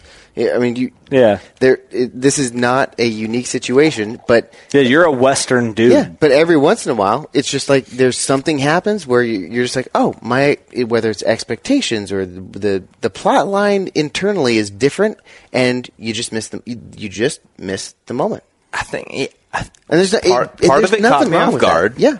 like I, part of me, it, it's weird. be- I I don't have an explanation for it, and that's why I sound like I'm going in circles. But it's like I get. I think. It, I I, think had that part high is fascinating. expectations. I had high expectations, but I didn't expect it to happen in the first thirty Yeah, minutes. for sure. if that makes sense. so and I so was like, okay, uh, this buck walks off, yeah, and then and then what happens? Very But fast walk. Once he once he's away, let me say that. Like then then what? Yeah, once we can't find him, it's like okay, we just, we gotta go find another one. Mm-hmm. And and at this point, I'm like, well, that was awesome. I saw one Right. really good three by four, saw one seventy ish class mule deer. Yeah. This is gonna be a really good trip. So you're gonna get 200. Next yeah, Um, time. I'm like, this is gonna be a really good trip. There's gonna Yeah. be deer everywhere. Um, and I saw a lot of deer, but what I quickly realized is that there's there wasn't like a I couldn't just go hunt everywhere. right. Like I I- like I'm used to hunting in Idaho. Yeah. And hunting a lot of public land is like, oh, I'm gonna go over to that ridge, and I'm gonna go over to that ridge. And me and Lucas are very similar in this. We have like this it's almost like a disease of like I'm going to see what's over that corner. Yeah. I'm going I- to see what's over that ridge. I call it. Uh, um, I need to check that off the list. Yeah. and I, See, and I have that I too, have some but- hunting partners that it drives them nuts because they're like, "Well, we know there's something right there." I was like, "Yeah, but they're going to be there all day. Let's check those five things off the list because otherwise we're just going to be sitting here. See, we can, I we have can that sit here too. for five hours and wait, or we can check all those ridges off the list just in case. Just in case. and then we'll come back and then we'll do what we need to do here. See, I have that too, but to cross like that ridge in Illinois takes a lot less time and a lot less effort, you know. So I'm like, I'm just gonna bebop over here. Oh, nothing over here. All right, bebop. bop. Or I'm like, all right, I'm at the top of this. All right, I'm going over there five miles to check this ridge out. It's Yeah. different, you know. Yeah, it is, and it, and so like we go up, we hunt this this area. Um, right, like I said earlier, we have a giant, massive amount of land to hike around. So we go hiking around it, and we keep seeing smaller bucks, does, more small bucks, um, and really cool country. And I haven't like I've always wanted to kill a big mule deer, and so I I was super excited about this hunt, right? And so we've came and uh, moving around. What is going on here? Hold on. He says, "Hold on, continue." Okay, so we're I I have this idea like I want to shoot this big giant mule deer, and we're hiking around. I, I quickly realized that I may have to slightly lower my expectations from what I had pre- previously had. Right. And to be fair, my expectations. fair. To be You gotta sing it. Sing it. and that was Lucas, not me.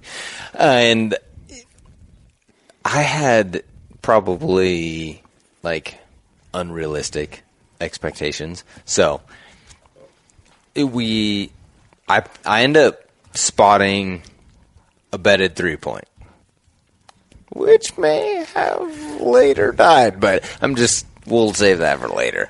Dun, dun, dun. And dun, dun, dun, which are called what? What are those dots called? Hey, Lucas, you're smart. The ellipses. Ellipses. Bingo. For all you listeners out there, want to get smart. This is an educational Want podcast. to get This is smart. an educational podcast. Not only is it hunting, you get to learn words. Mm-hmm. So, end up pass. I find this three point. No, I'm not going to shoot him. I got this other buck that's like 170ish staring me in the eyeballs into my soul. I'm not going to shoot this one. See another four point. For those in Illinois, an eight point. Yes. yes. Plus eye guards. Well, I was you gonna don't say- really count eye guards on mule deer, which is weird. Is that not weird? like even if they have them, you don't count 'em? Because technically, it would be a ten point Yeah, in Illinois. and Mm-hmm. and I don't know if that's hundred percent. I think that there's peop- there's two camps on that. okay, Listeners, let us know. Yeah, li- Okay. yeah. Listeners, let us yeah. know. Let us Um, know what you think. Like, if you're a mule deer hunter, like, do you count the eye guards? Oddly You not enough, count it? I typically don't. yeah, but you I could feel like uh, you mostly could- you don't. Yeah, you could easily convince me that I that I should. Yeah. because it counts for points. But it's like Mm, one of those things. if it where, counts like, for points, you should it's a probably point. you should like mm. probably count it. nearly every whitetail has eye guards. Yeah, almost, Right. ev- almost everyone. I think it's fair if to they say. don't have them, it's weird. Yeah, like it's weird that they don't. Mule deer, like they they might, they might not. They might have one. They might not have any. Um, Right. So Sorry for the background noise. We're in you- hunting you, camp. You counted a you counted a four point or an eight pointer. Yes. And so I, I pass on this buck. He's on top of the ridge. We watch him come all the way across, 225 yards. Like I- I'm not doing it on day one. Yeah, I, I'm just I'm not ready to do that. So day one, finish up. You know, s- see a bunch of deer, but nothing that gets me just super excited. Especially after I had my first 30 minute encounter. right. You're So- spoiled right out the gate. I did. I got really spoiled.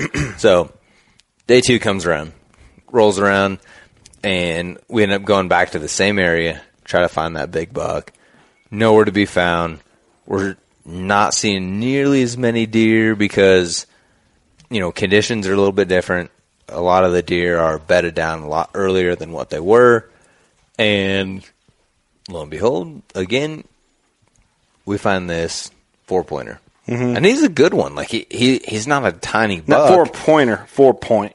Four point That's eight pointer. There we go. There you go. Nice. That, Correct nice. terminology. Um, and so I'm thinking, gosh, I should probably shoot this buck. This is the biggest mule deer that I've ever had a shot at, other than the one earlier. But like, if I shoot this buck, it's the biggest one I've ever killed. Yeah. Uh, and so I'm contemplating back and forth, contemplating back and forth. I'm like, okay, it's it's day two, and then part of me is like, ah, we got a lot more people in camp, and I can shoot photos and video, and I really enjoy doing that. And you're really good at it too, by the way. I did. Thank Dude, you. uh, exceptional, I might add. But, uh, thank you. And and so for me, again, it's like I don't have to kill the biggest one to be really happy about it. Yeah, you And, shoot uh, what, ma- shoot what makes you happy in the yeah, inside. and and so I'm looking at. It, I'm like, yeah, I'm gonna do this. I got the camera guy with me. I'm gonna take this buck, 330 yards, That's a pope. VX3. Guide says he's 335. Click, click, click, click. It's more clicks than that to get to 335 yards, but We get the it- picture. yeah, you, you dial the scope in, right? And that's the nice thing. Like you just turn the dial, hold dead on them. There's no second guessing. There's no or holdover. Holdover. Yeah, Yeah. you know, um, it's not like oh, I got to hold at the top. It's of an his aim back on, and but hope just I like a drop- single pin on a bow. yeah, it's a beautiful thing, right? And so, turn the dial, and I get a perfect rest, rock ledge, and and I think for me, I like I enjoyed that experience of spotting the buck,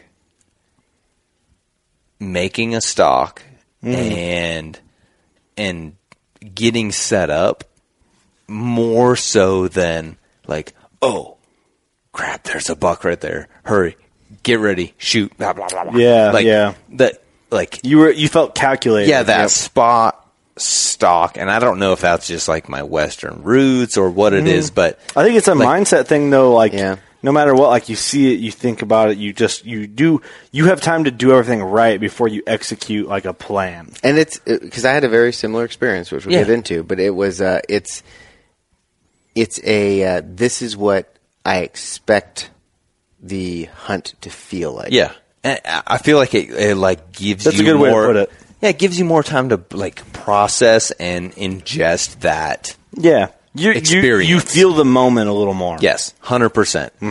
And and so I'm like, yep, I'm gonna shoot this, get a good rest, dial scope in. And at first I'm like, did I hit him? And then I see him kind of stiff legged, starts wobbling, and uh, we're shooting six five Creedmoors this week, and that bullet went right through him, and about two seconds later, he Mm-hmm. Like a goes, double lung shot, a what, double lung shot right through him. So he was like, not even really quartered to me. He had like slightly turned, and instantly it was like, choo, straight through him, and he starts stumbling, and he rolls down a hill. now, now here's here's the funny part. So the guy I'm hunting with, the day before, had told me, "Oh, I, you know, I've been hunting around here six years. We haven't had to really like put one on our backs and pack it out in six years." Yeah. Which is crazy out here. Yeah. Well, guess what I'm going to do? I'm going to shoot one where we have to pack it out. Yeah. And guess what? I think our whole entire crew did that. so, so just saying, you know, we're a rowdy bunch. Hey. We, You gotta it get 'em where they live, It you got know? a little sporty. but for me, that's that's the experience, and that's That's cool like, though. that's what I wanted. And Right, right. I was super pumped about it. So day two, I take this awesome buck, um, He's a good deer, man. and you know, it- I he gross scored like around one forty five to give people Yeah. kind of a reference of what this buck was, Mm-hmm. and super typical. Um, another year or two probably would have been a magnum Yeah. Can't think about that though. but that's not what it's about. Like for me, it was a situational experience that Right. I felt like the moment was right, and it was awesome. And I'm pumped about it. And so we ended up um, getting this thing all cleaned up, and then instantly I became cameraman for Kurt. Oh, and you Oh. and That just is awesome. like I already, Just fun. I can't. I, I don't know if, how, how many compliments I've given you on the, your camera skills, but Well, man, congratulations on your buck. Yeah, You don't first need of all. to. Thank Congrat- no, I'm, it, and it was, it's a beautiful buck too. It's got Yeah. It's really good. It's just got really good genes. It's it's a good one. Yeah. Um. But and when you transition to the cameraman and photographer, like I was like, dude, this dude has got hidden talents. Like it was fun, Impressive. Yeah, primo. It- Like, it's- I was I was excited about that. Yeah. Like, It's like great. I'm It's I'm impressive. Well, I'm 'cause you get- passionate you about get the to photo and experience- video. and you get and you get to experience like the experience again. Yeah, Like, like, yeah, like you could have killed that buck right out the gate and still had the experience of hunting. So It's cool. I'm still Not to hunting make you think with about my it. buddies. right. So- yeah. So- and that's for me. Like it's the experience. Like I'm still creating those yeah, memories. So this would transition to when you came and filmed me on that bow hunt experience on that mountain pinch. hundred percent, like what we had already talked, what Yep. you had just talked Yep, about going earlier. back to that. That's when this phase is in. So yep. Yep. So I had killed my buck, and then I become camera guy, and the next day I get to experience that with you. Yeah. Right. Guess who else experienced it with you? Hmm, nobody. Yeah. Just me. so, so I like I did.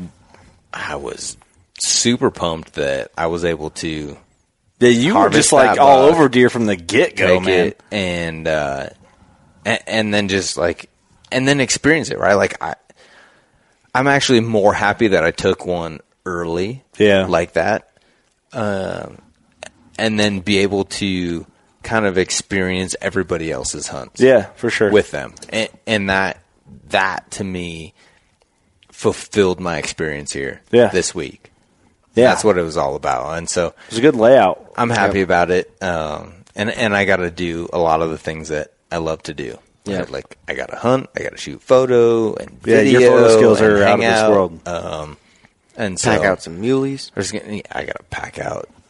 For sure. I so mean, so yeah. then that I mean, phase is into me and Lucas packed out all of yours, and then, then like got to help Lucas pack out you see- his. and- We'll get to it, but just give me a nod, yes or no. Luke. Did you see my comment on that? I did not. Oh, okay. You have to look. It's funny. Um, it's subtle but funny. So, um, so some fa- phasing it from that, you you found success on a really good buck. Your biggest muley, it is. It's my biggest which mule is deer cool. today. Congratulations. Actually, it's, it's probably like I mean, if you want to go into technical scoring terms, it's the biggest deer, Deer whitetail or mule species. deer that Yeah. I've, I've ever shot. so then Nice. Sierra was up next. She's not here. She was on the Working Class Bow on our podcast, Yeah. the last one we did. She had to Um, bounce because, as it turns out, she is a world traveler. She And lives the coolest to hunt- life. Yeah. She's going to hunt. in I will say Maui. this too, and for the working class bow hunter podcast side of the listeners on this, um, they know how like we've interviewed like female hunters in the past, and uh, and we really appreciate es- especially really passionate female hunters. We want to put them in the spotlight as much as possible. She is the real deal. Like I've never met. That girl knows so much about the outdoors, so much about animals, so much about different animal species from big game to waterfowl to everything in between. It's very impressive. Well, it, and and she's she's a hunter. She's- Just she's a r- the real ju- deal. She just so happens to be female. Like yeah, she's- that's all it is. Yeah. Like that's all it is. But I just felt like I needed to clarify that because I feel like sometimes that gets categorized in a weird area. You know what I mean? Like I mean, she's killed more than all three of us, dude by far the knowledge this she- month. she has is so crazy i was fat she gave me a runaround of all the duck taxidermy in this lodge and told me everything about each species where they're found what they do like mind blown Yeah. Legit. how do we want to break down her hunt or should we Well, we we can. well, I think we can kind of break it down. I think, Or they I can think just watch it. well, they might not be able to. we haven't reviewed the footage I did review it. It's not great. um, so I think the big thing is is that what's fascinating is that she came from a moose hunt that was extended in, in was it Al- Canada or Alaska? she was Alaska. up in uh, a last minute, Saskatchewan. a last She was in minute Sas- moose Okay. hunt. and she just nailed a huge moose. Then she comes straight here.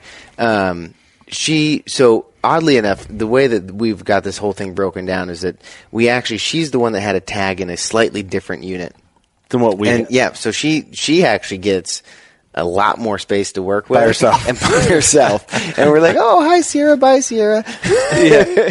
and so she gets to go explore. And everyone's like, that's where the big boys live. And I'm like, hey, Hmm. cool. She's like, sorry, guys, peace.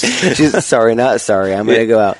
Um, so she, you know, basically she had two or three days of um, some really good experiences, and at the end of the day, she took down a really nice muley buck. Mm-hmm. Um, she turned down some good ones, and you know, hunted hard and waited till she found one that really, you know, the, Like when like when she had that whole bachelor group of bucks of the when you hadn't even Yeah. seen yeah, one we, yet. yeah, we had seen we had That made seen me sick a little bit when you showed me after Yeah. today. We looked at some of the footage, and and it looks like she had she actually had a chance to see a lot of bucks, And she didn't talk about it. and she really. didn't. She did not talk about it a lot. Mostly probably because I saw nothing for so long. But mm, we'll get into that. She was being kind. and uh, and then after a handful of days, she was able to get on one that she really liked. It was a really tall buck that had a cool little crab claw in there, and um, and of course she made a Little five by a four or perfect something like shot. Yeah. Um, and it was it was good. It was probably one of the one of the better ones they've taken out of here in the last uh, couple of weeks. So Yeah. Cool, happy Um, buck. shout out to Sierra. She did a great job. Obviously, a wonderful person, wickedly talented Um, Dude, yeah, no a- doubt. an amazing hunter. Uh, I wish she was here to be able to tell her story. You know, I, She would have underplayed it, though, because she is humble. yeah, I will say. And and I would like to use a, a, a cheesy voice and pretend that I'm her and tell a really funny. It would be story really for her, funny. but- If you just played Sierra but didn't tell anybody that you did, and then we just acted like it was normal. yeah, and I practiced a voice earlier, and it just it, it didn't work. It- We it were tu- gonna do that. It turned into like this weird southern like girl voice, and I was like, ah, it just doesn't feel right. So I decided to squash it. We had plans to be completely corrupt on that story, Right. but it didn't work out. But I mean, I, I guess I guess to take two steps back, like um, she's obviously amazing. And when, when I put these these hunts together, when we can bring people in, I really like to mix it up with uh, with men and women because Yeah. you know, I think that the it's important. Yeah, it, it's important, and, and those those two different perspectives in a hunting camp are, are great, and to be able to share Yeah. those per- perspectives are great, and um, and so that's what I like to promote. So Yeah. um, and she absolutely. Came out swinging and hit everything on all cylinders. So Yeah. good job, Sierra. If you're listening to this, like we totally respected your ability. You amazing, and But you know what we didn't respect? Her not being here for this podcast. Yeah, you know. In, in all fairness, she's like, I just have so much meat to process because I've killed so many animals this month. yeah.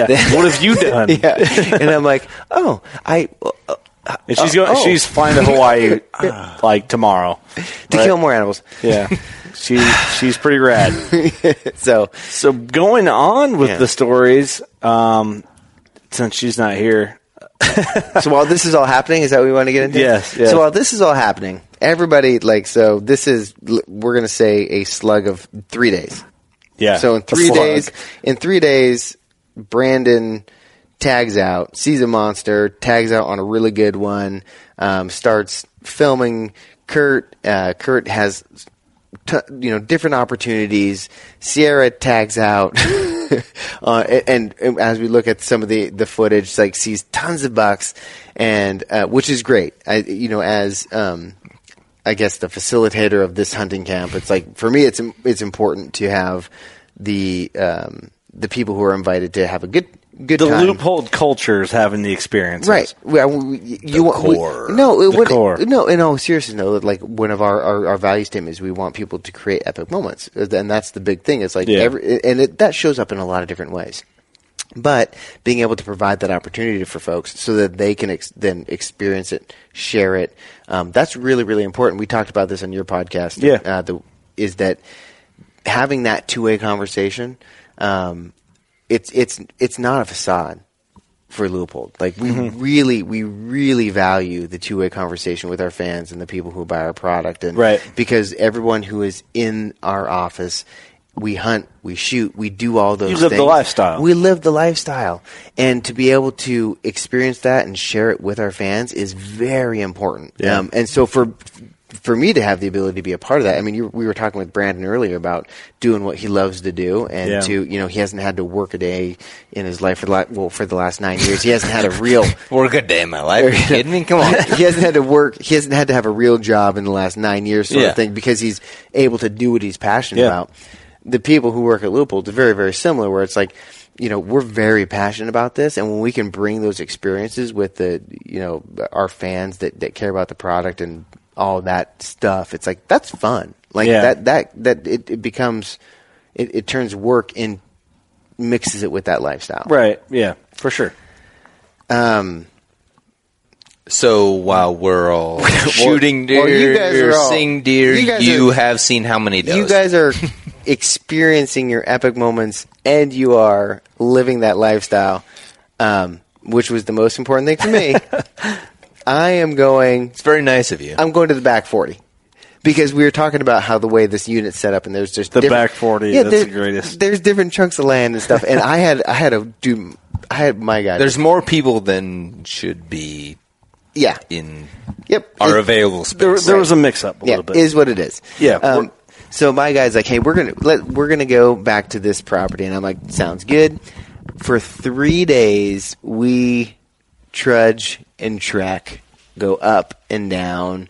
Um, we glass, we we move, we glass Yeah. some more, we go up and we go down some more, and how many more times? I saw zero bucks in three days. yeah. So we, I come back to camp. Everybody's like, "Oh, I saw, th- I saw this three point, this I forky, passed this I one, passed on blah, blah." this one, I did this, and I saw zero bucks in three days. Uh, a handful of does um, on day one, a smaller handful of does on day two, Yeah. and a single doe on day three.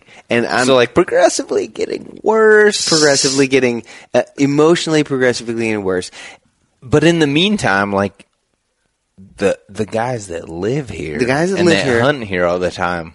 They say, what were they telling you? They they say, "Hey, here's the deal. In the back 40, where there- you're at? Yeah. where you're at, there's not a lot of deer. There's sometimes no deer. but, But when there is a deer, it's a big deer." And Mm-hmm. I'm like, "That's a fair judgment. That's a fair statement." I just spent 3 days walking hope. my paduti off and I, so I'm just kind of hoping that this big deer finds it's time to show up because w- I, I, at this point I put in some. I come back tired and exhausted, seeing nothing, and everybody else goes, "Yeah, I passed up on like thirteen hundred thousand things," and I'm like, "Oh, that's good. That's good for you. I really appreciate that because we're here for you, and that's And- what it's all about."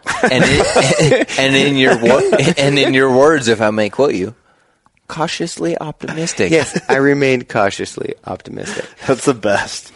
That- So- that is a great way to be like, I'm not feeling it, but I want to be optimistic. Well, and it, here's the thing, and and because like I said, I'm a morning person. Sorry, not sorry. Like when the alarm goes off, I wake up in the morning. I put on my smiling face. I sing a little song to It's myself. your age, man. Sometimes I sing my song out loud, and that is what it is. That doesn't mean I want to be up at 4:30 in the morning. That just But means you are. that I am up at 4:30 in the morning. It just is what it is. So while everybody else had all these stories happening in the first three days, I had nothing happening in the first three days. However, the guy that I was working with, super steady Eddie. Like he's just ready to rock and roll. He's like, just got to pile the pavement, brother. And I'm like, okie dokie. How old, is, how old is Sam? I don't know if I ever heard how old Sam is. I don't know either. Let's just say that he would be. Sixty to seven, like sixty to seventy. I think that's Your old good. dude. yeah, I'd say that's fair. I think that's fair. Yeah. I'll go middle of the line there. Yep. Right there. Yep. between- hiked And uh, a lot. well, here's the thing. I think he. I think they put him with me because I'm. I la- hike a lot. I'm like because like we talked earlier. I'm like, hey, let's check that off the list. I'm like, what about that ridge over there? Like this one here? No, no, no, that one over there. I'm like, The one you can barely Yeah, see in I the like- horizon that looks like a mirage. I'm like, we Yeah. should, that The looks like heat a- wave is kind of fading it out a little I bit. was like, we should check that out. And Sam was like, okay. I'm like, okay. Helps he's six five or whatever. he Yeah, He's is. he a is. giant. Yeah, he's a tall dude. But that, I mean, that dude was just like always like, alrighty, let's do what it needs to do. Okay, dokie. Happy and, go lucky. Yeah, and Yeah. we so we crushed it for three days, and then I came home every day and said, oh my, Oh my. yeah. Well, that is what it is. So that is that was my first three days worth of experience, which now brings us all back into the same timeline. Yeah. Yeah, we're caught up now. We are all caught up. Where do you want to go from here, Kurt? You want me to talk into a little bit of my struggle after the bow experience? Uh, It, it's fairly quick. Okay, let's do it. It was dry. So uh, now we're back to you. Little Rock. 'Cause it was it was it was ba- it, it was dry at that point.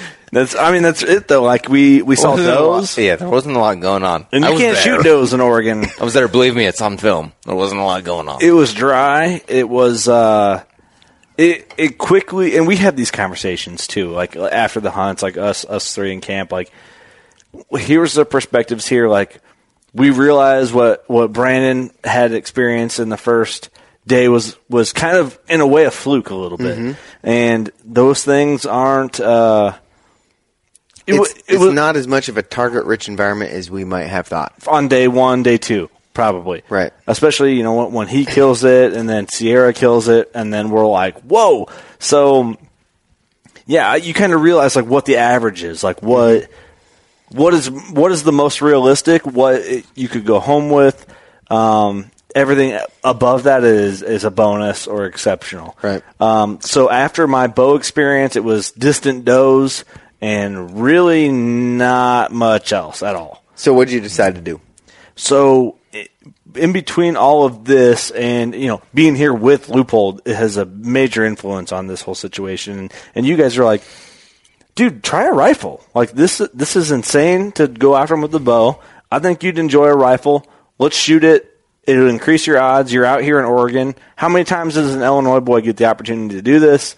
I'm like, you know what? Screw it. Let's go for it. But before I said that, we said, "Hey, but by the way, if you choose to shoot a bow, we fully believe and respect your decision." But you doubt. I could feel the doubt.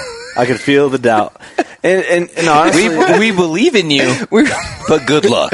we believe in you, just not the deer. and, and the thing is too is uh, Lucas. be- I, I I felt your um, your doubt initially, then your belief. Yes. Then you're like, dude, you got you this. got that. I fully believe. when in I you. had my game plan, and then It's not going to happen, but I believe it. the night before we went in, and then it was like, "Hey, man, it's loophole," and I'm like, "You're right." So um, I shot the rifle a couple times here at camp, and I'm like, "Whoa, that's actually really awesome," and and. I'll and add- you were really good by. By you the way, were, you a were Thank you. great shot. Can, Yeah. can we Thank you. can we touch on like the similarities? Yeah, of, yeah. of how you shoot A bow. archery and how that actually applies to how you shot a rifle. Because, Yeah, yeah, I think like it's I, I've important. been a lot around. I've been around a lot of people that shoot guns. You shot impressively well, Thank you, man. like Thank a you. sniper. That makes me feel good for a guy who never and- does it, you And know? af- yeah, when was the last time that you really shot a rifle? Like ten years ago, you said. I have a Something like that? 22 250, but it's probably been three years since I and but I've Okay. never killed an animal with it. Like I shot Yeah, like it you haven't three killed times. an animal. In, I bet you I've shot that rifle a 10 plus total years. of six times Okay, so since 2012. And, and after filming you and talking about like your archery style and the release you shoot and everything, I found it really intriguing of how much crossover there was between your archery style Mm-hmm. and how you approach that and how you set up your shots and how I guess like the hand. kind of a- it's kind the of- kind hand of a- mechanics. The yeah, hand mechanics. and Yeah. kind of a weird word, but like intimate you are with that process. Right, yeah, because Eh, eh. archery is an intimate. It's like a romanticized type of like. uh It's like a kind of a weird.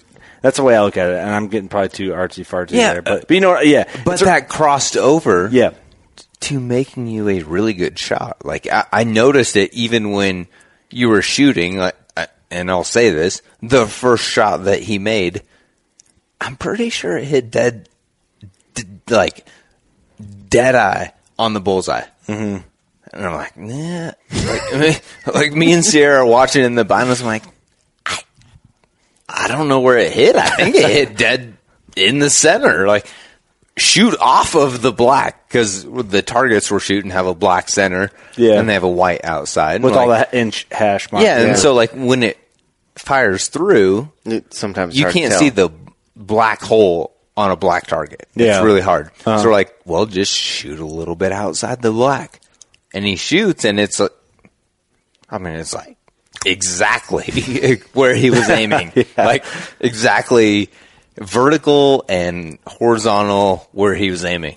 Like, Man, yeah, that must- that's impressive. That must be a good For a scope. di- That For a rifle dude was that's- nice. that's Slaughter going- was even nicer. for, for, for a dude that shot a rifle like six times in the last 10 years, Yeah. that's Yeah. pretty impressive. Well, you guys, And- you guys did kind of say like, "Hey, But- you know, follow, follow through your shot," and I'm like, "Oh, Yeah. follow through your shot." I know exactly what that So- means because my archery yeah, background. so I'm, I'm going to let you take this. Like, just talk about those, like, what similarities you noticed between that. Because I thought Yeah. it was super impressive and I was intrigued on that process.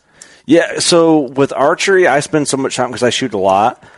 I spend, and not that I'm like obsessed with like hitting the tiny little X like some like tournament Yeah. archers are. Like this year, I cha- tried to change my focus and change my confidence in aiming at deer targets because if you aim at a dot all the time, when you shoot 80 yards, if you're an inch outside the dot, you don't feel very well about shooting that well. Even if it's a two inch dot and you're an inch outside that dot at 80 yards, you're not in the dot, so you feel terrible about it.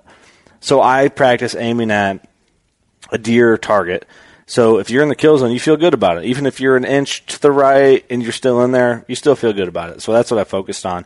Um, but it's all follow through, and you when you shoot archery, you spend a ton of time on the thought process and the focus of your aiming, how you're aiming, how you can aim better. Like I beat myself o- up over it mentally pretty bad. Um, like d- you know, if you're an inch outside, you're like, what did I do wrong? What what could I do better? Da da da.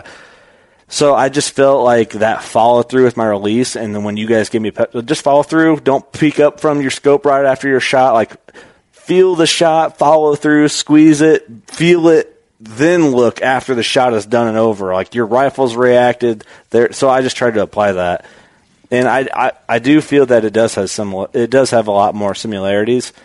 Um, probably more than I ever probably would like to give credit for before this experience. Yeah, like, talk, talk a little bit about the release you shoot. with Yeah, I archery. shoot- and, and you've probably talked about this before Yeah. in your podcast before, but Yeah. I like if there's anyone new listening, and because I haven't listened to all of them, I, like I thought it was really cool, I, and Yeah. especially because I had seen it. So after the last I'll couple give the days. ex- I heard this explanation through um, w- one of the world's best archers, Levi Morgan. He shoots a, a hinge release, which most people know is a back tension release um, with a click. I shoot the Scott Hex, which is a it's kind of a hybrid back tension release, but it has a wrist strap like a cal- hunting caliber release, which most be- most people hunt with a caliber release. Um, so what it does, it forces me you draw back with the strap, and then I can put my hands on it like a regular caliper release. I squeeze through, then partway through my my pull through on the shot, it'll go click, so I know that it's about to go off, and then you pull, pull, pull, pull, pull, boom, your arrow goes off. So it's kind of a surprise shot. It prevents you from aim, aim, aim, aim, aim. Now punch, to where a caliper release makes you do that. That that that tall finger. I'm I'm expressing this with my finger right now for people Yeah. on podcast land. You got your finger up, finger up, punch when you shoot, which causes jerky shots. Shot, if you're in a panic, a lot of guys in a tree stand, a deer comes in hot, you draw, uh, punch, and you like, oh, I don't, e- did I look through my peep? I don't even know what I did. Whereas Yeah. mine, I have a kisser it was rushed. yeah, it's rushed. Mine forces me to draw, put your kisser in place, feel the shot, squeeze, squeeze, squeeze. There's your click, squeeze, squeeze, squeeze, shot. So it forces you to bury your pin, aim, aim, aim, aim, aim, aim, aim, aim, aim, squeeze. The arrow hits where you're going. Even if you're a little shaky, if you bury your pin and you're anchored and you're a little shaky over it, you squeeze through, your arrow will go where you're aiming. You have to just like trust that shot process. And that's kind of what I applied with with the rifle shot Yeah.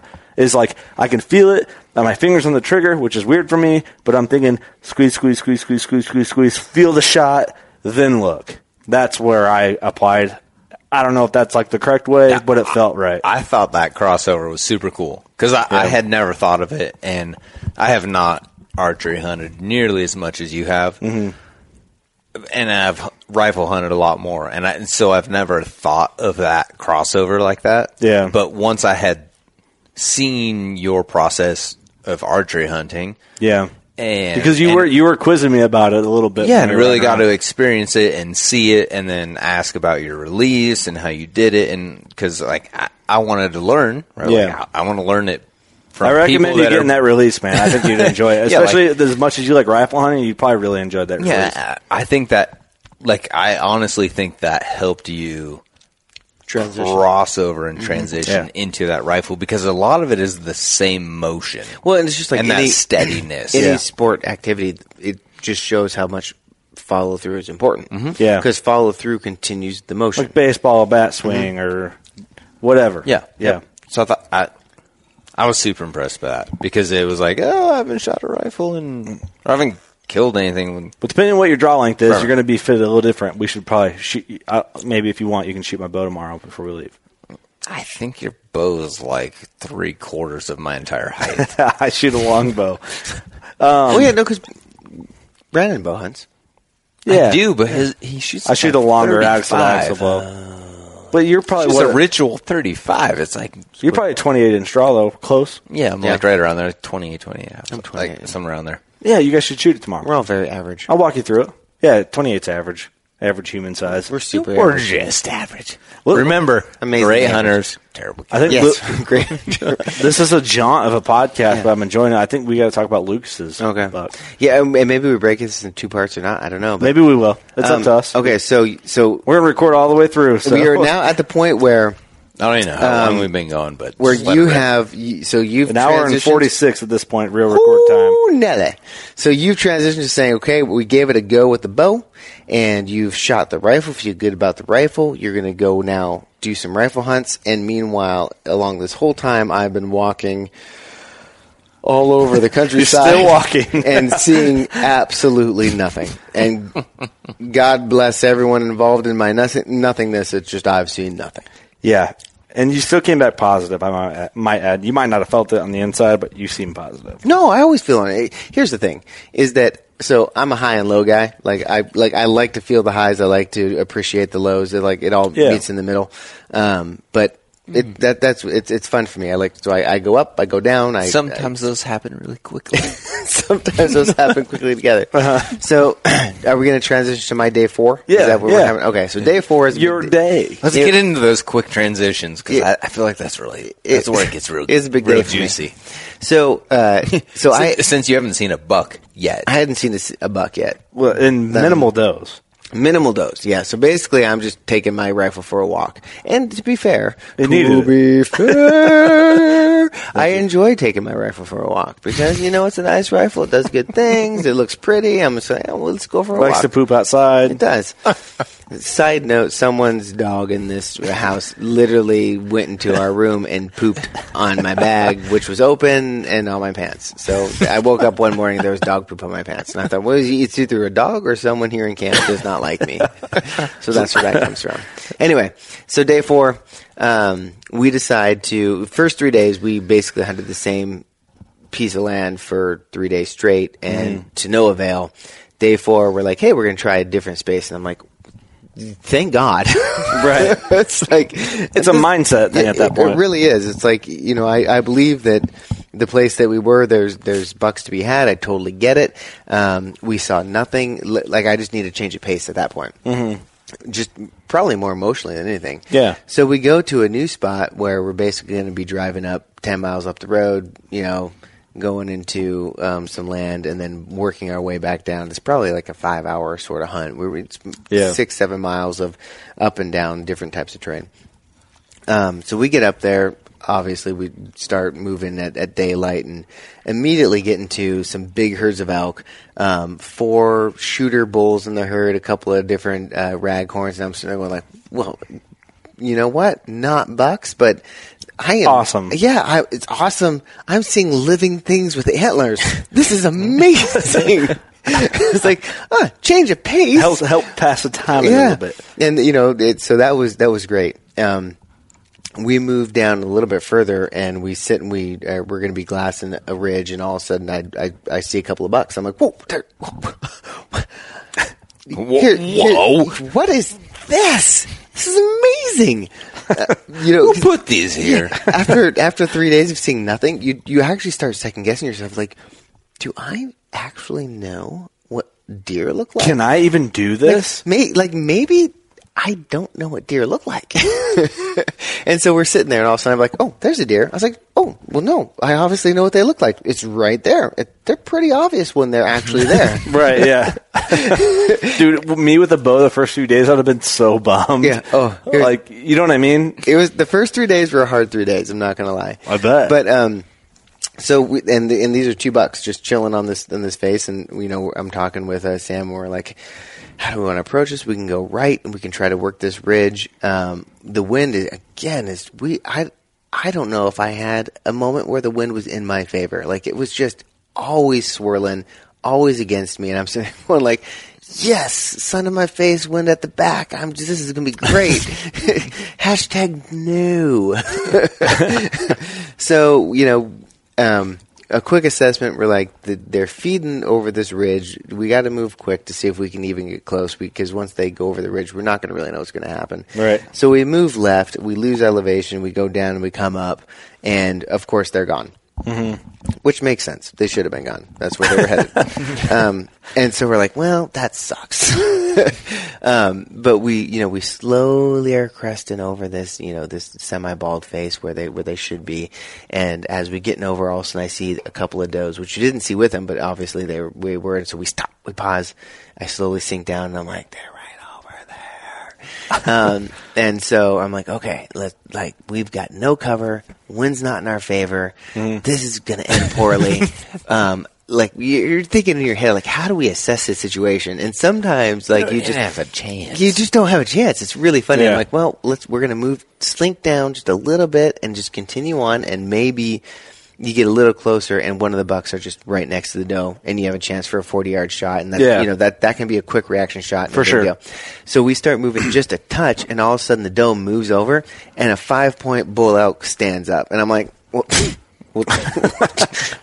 where'd you come from? I didn't know that story before this. And he looks at me. He's like, "Well, hey, where'd you come from?"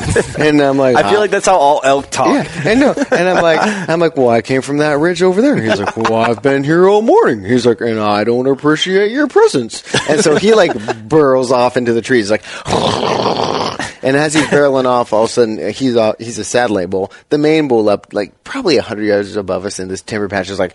"Brrr," And I'm sitting there going like, oh great, so yeah, let's, let's have a circus. Like, And then the doe's like, yep, no peace. And then everything It just took goes- off from the, bu- the elk. Yeah, everything. So everything goes, and I'm like, huh? That that interaction is super interesting. yeah, to me. literally the most action he's got in two months Yeah. of hunting. Yeah, I hadn't seen anything for like for three days, and all of a sudden, like bull elk, deer, bull, bull, shoot, and everything just like explodes, and I'm like, okay, well that makes sense. Um, and Someone's pulling into camp. We're we're podcasting. and here they're gonna come turn the lights off. on yes, us. we're gonna have a bunch of people come in here and Yeah. ruin our podcast. Just a heads up to the listeners. Yeah, just in case you hear a bunch of random voices. It's like, in the hey, yeah, we're background. recording, so just a heads up. so so everything scatters, and I look at Sam and I go, well, I guess we just continue on slowly but surely.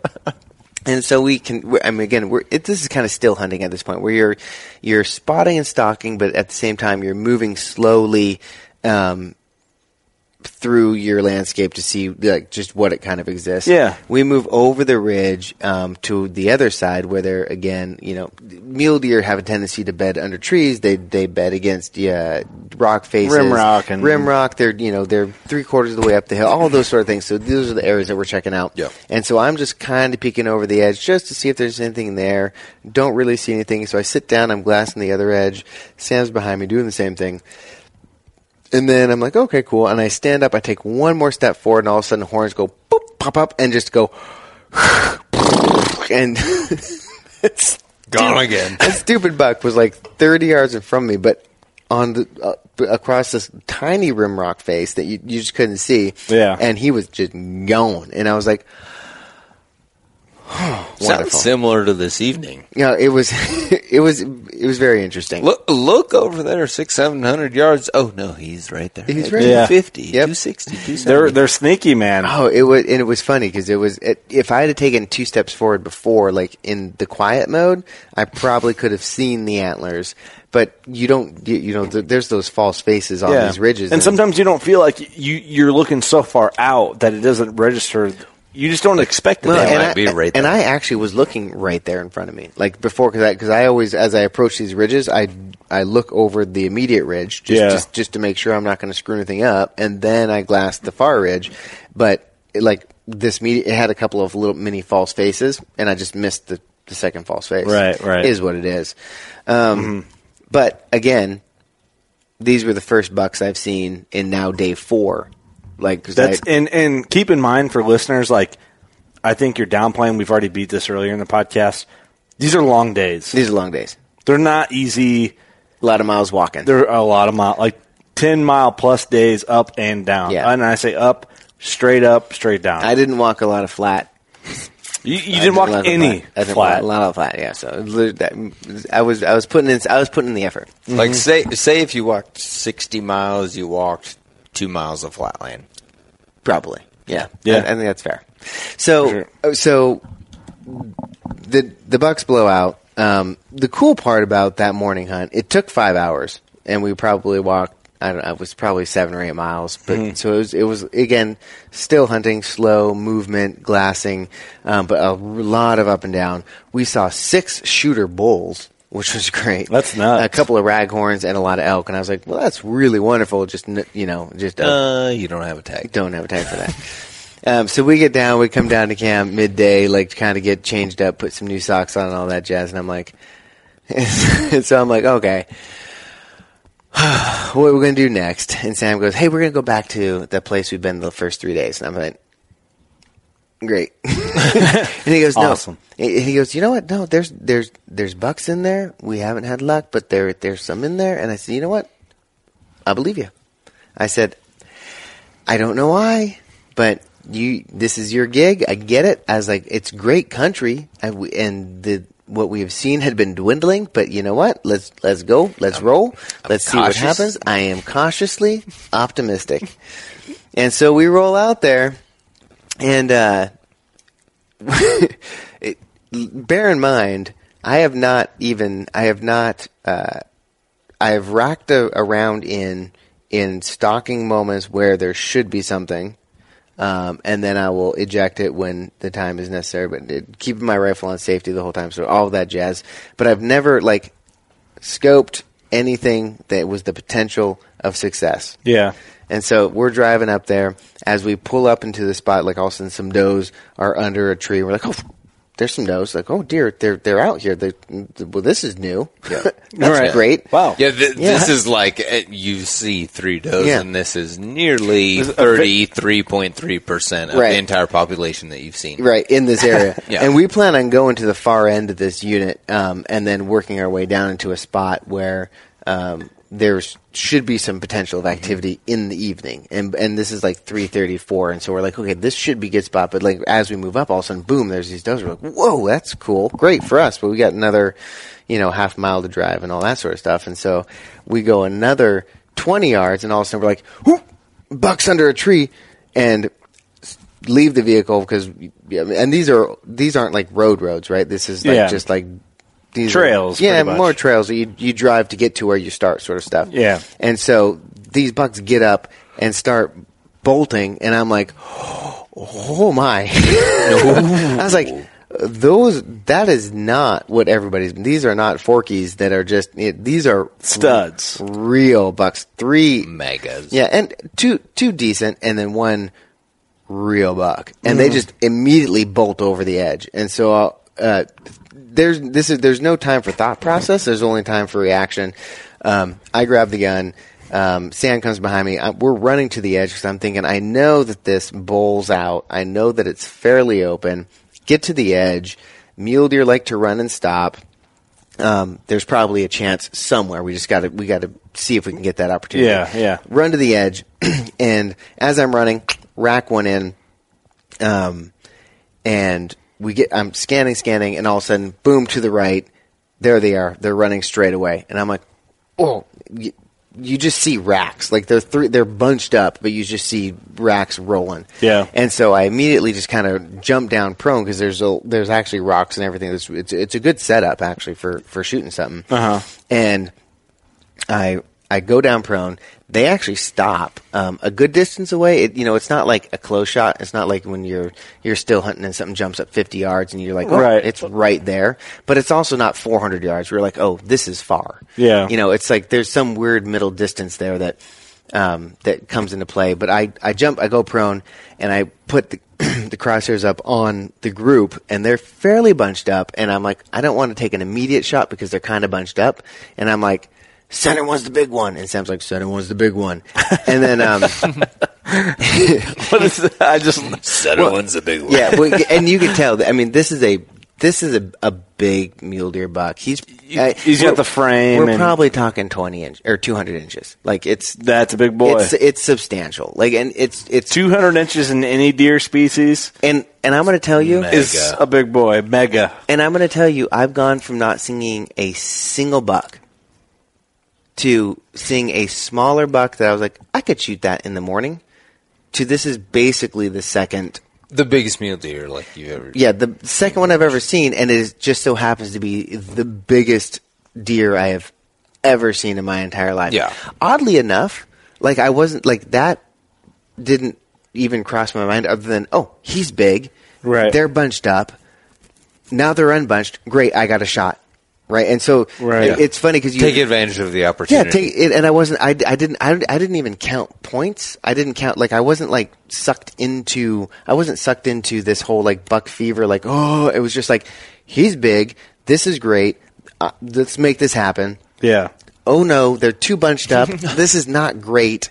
And then all of a sudden, oh, they're separate. Oh, this is great again. And so, Right. and so I'm sitting down. I'm like, perfect. I got crosshairs on him, and I go, press the trigger. Nothing happens. Press the trigger. Pre- I was like, what the? And I was like, oh, I was like, this is sweet. I didn't. I didn't flip the safety off. So now, and, Oh. Uh, dude, and the worst. Ah. now let's all take let's all take two steps back. okay. because It's like two steps back to the last three days that you've given me a hard time about not shooting the first yeah. one. Well, no, you didn't shoot the first one because you're like that passive aggressive It- Oh, comment. he's cute. I'm Yeah. not going to pull the trigger. Yeah, it was passive. It was Yeah. more like, you know, there's a lot of these guys out here, and I'm just not entirely sure I want Uh, to settle in the first 20 minutes of my day. To whereas me, I'm like, I have walked my ASS off for three days. I'm tired, I'm sweaty, and my feet hurt just a little bit. I'm cautiously optimistic, but Uh-huh. I'm loving life. This is a gorgeous place to be. Oh, look at this giant buck. He, I think he wants to die. I'm going to actually shoot him. I I think he wants to be in the Boone and Crockett record yeah. book. Why? yeah, why- and he would have been. and then, why? Why is my gun not going off? Oh, this is because I've never actually lifted it up and looked through my scope in the last four Your days. brain lost And- programming. but I've been hiking so much that it's been on safety a lot, and so so that here's the thing. That actually, this I call this my series of unfortunate events. That clicked on the series of oh safety on, safety off. So I clicked the safety off. Could have just pulled the trigger right there, but as I clicked the safety off, I see my dial in front of me. I was like, I should dial for this. Right? They're sitting there. I Yeah. should, and so I, Sam, what's the distance? He's like, two. He said two fifteen. I heard in my head two fifty, so I dialed to two fifty real quick. But as I, I mean, all of this, of course, is happening over the course of like six or seven seconds. yeah, in yeah. your head, It- it's a frantic Yeah. type of moment. Yeah. Yeah, it's it's more frantic than it should be. but, people listening realize that frantic hunting moment because Yeah. when you get the opportunity, it happens fast. Yeah. You and we're you running make moves. We're yeah. running from truck to the end of of uh, rim rock rim to immediately jumping down, going prone, Yeah. scurrying up, racking around, looking at it, triggers not pulling. Flipping the safety off, and then also I'm like, oh, I should dial because again, it's not 50 yards, it's not 400 yards, but there's s- you know there's some sort of distance Yeah. I, I should probably take an account And for. And- so, it, like, ex- explain a little bit more on what you're talking about dialing your scope So in. this is- 'Cause it- there may Yeah, be that's a some good people point. that are not. And this is- there may be some people Right. listening that don't understand what you're talking about dialing your Yeah. A scope a lot of the for a working certain class yardage. listeners that are bow hunters only might not get Yeah, it. and this 'Cause I, is- it was a learning experience for me. It's interesting because so we have what's called the custom dial system at Leupold, and um, it's actually it's complex in its internals, but it's actually not complex in its functionality. To whereas you have for a the dial, user, it's super simple. yeah. Yeah. So To make Comple- it- complex in the manufacturing, super simple. For the super user. simple for user. You get your you get your gun, Um, you put your scope on it. It comes with an MOA dial standard. You get your ballistics off it, so your muzzle velocity, your bullet coefficient, um, and then you just put in your average altitude, temperature, those sort of things. And then we burn you a dial for your specific load and Mm-hmm. your gun. So basically, Burn you mean you like laser. we laser the dial, the numbers in there, and so then you take the MOA dial off the one that comes on the scope. You put the new one on, which is a couple of set screws, and then now instead of saying, "Oh, he's 400 yards away," I need to, uh, I need to hold over, like raise my reticle above my kill zone by X amount of inches.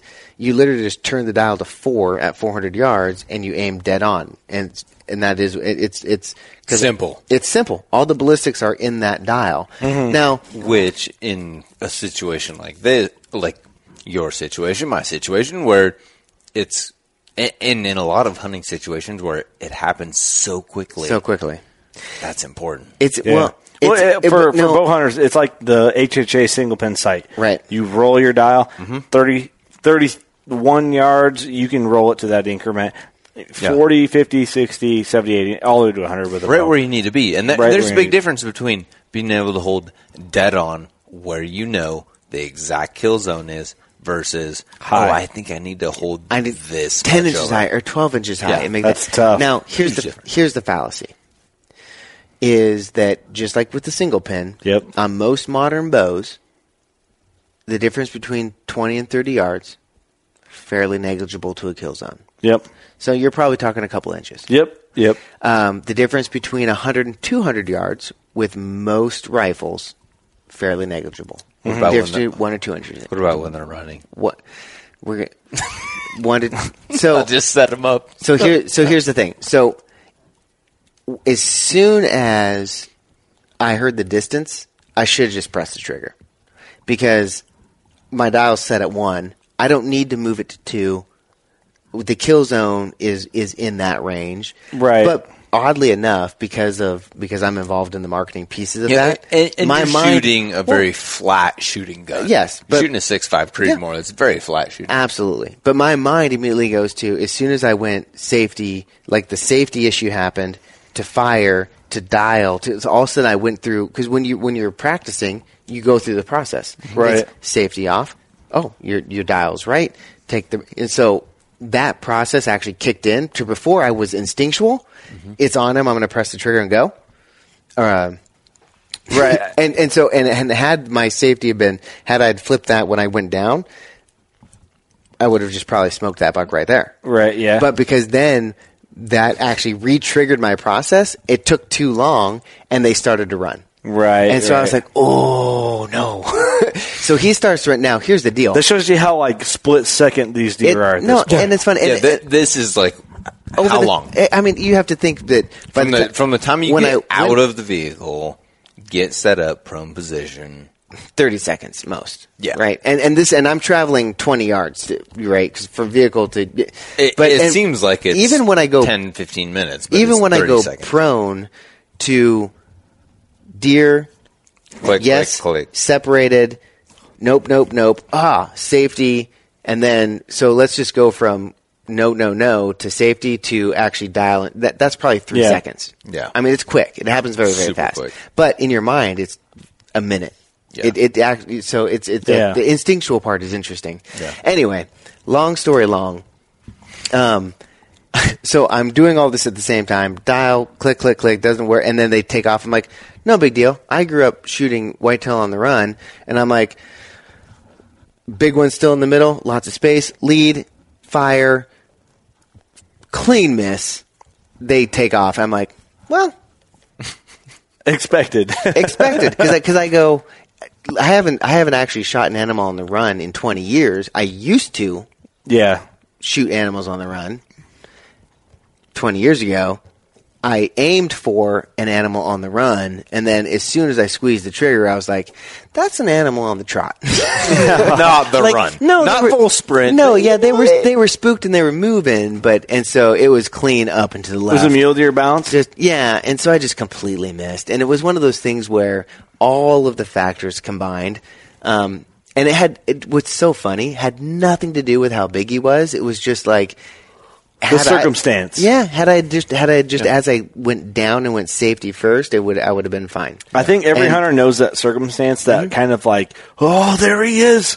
Like what bow hunter, gun hunter, whatever hunter. Like the frantic, your brain's not. You're you're so excited to get the opportunity that you're kind of in freak out mode. Mm-hmm. Yeah. Well, and with and actually, and I would almost so I would agree and disagree at the same time. Mm-hmm. To whereas it's not freak out mode as as much as it's hurried execution. Mm-hmm.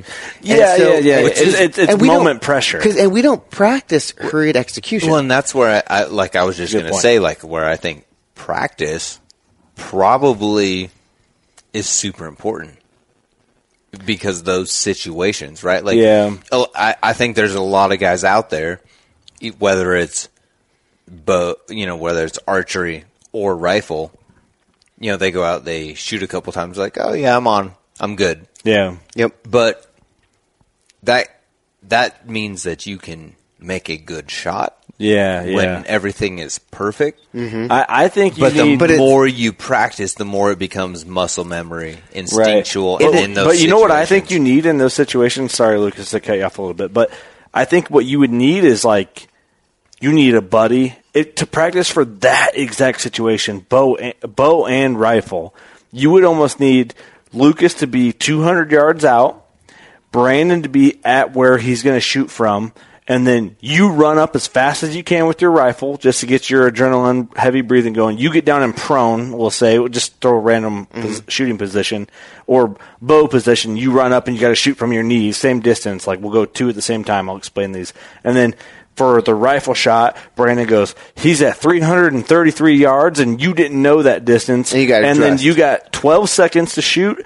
And then a buzzer goes off. Beep! Don't shoot. You missed him. He's gone. And at that twelve seconds is actually probably five. Probably five, yeah. And with a bow, same thing. I run up with my bow, Mm-hmm. sprinting. I get there. I don't know what the distance is. I have. To, you got to Oh, get it's on your 35. knees because Yep. you can't shoot underneath that branch. All right, Kurt. He's at forty-three yards. Draw and eh, Yeah. all right. I'm draw. Beep. But you didn't And shoot that's- him in five seconds. You missed him. and that's real and that's one of those things where it comes from like um, and and to be fair to be fair I'm not mad um, at those at all. Actually, that's an interesting it's an interesting scenario because like your scenario with the deer that you passed on um, that it didn't fe- voluntarily, involuntary. voluntary but involuntary it didn't feel like the traditional hunt you had expected when i was running out of the truck i was like this is a big deer and anybody in their right mind would love to have this deer it was so reactionary it wasn't the hunt that i expect and i had worked my butt off for three full days it wasn't the hunt that i expected Which- which, didn't yeah. it didn't come into play with my ability to say, "Yep, I'm going to smoke this deer because he's huge and anyone would take this deer." But emotionally, though, I was like, oh, "This doesn't feel. It doesn't feel like what I wanted it to feel like." it does bring on a very interesting perspective of like the mentality of hunting. Y- yeah, right? Yeah. Like we we know that definitely, especially when you get out west, the physical aspect of hunting, but that mental aspect Yeah. of it, And- and- right? And yeah. like being ready for that that opportunity, and and like you said, like y- you create a situation in your mind that you think is going to be Yep. what it what it should be, and it's not.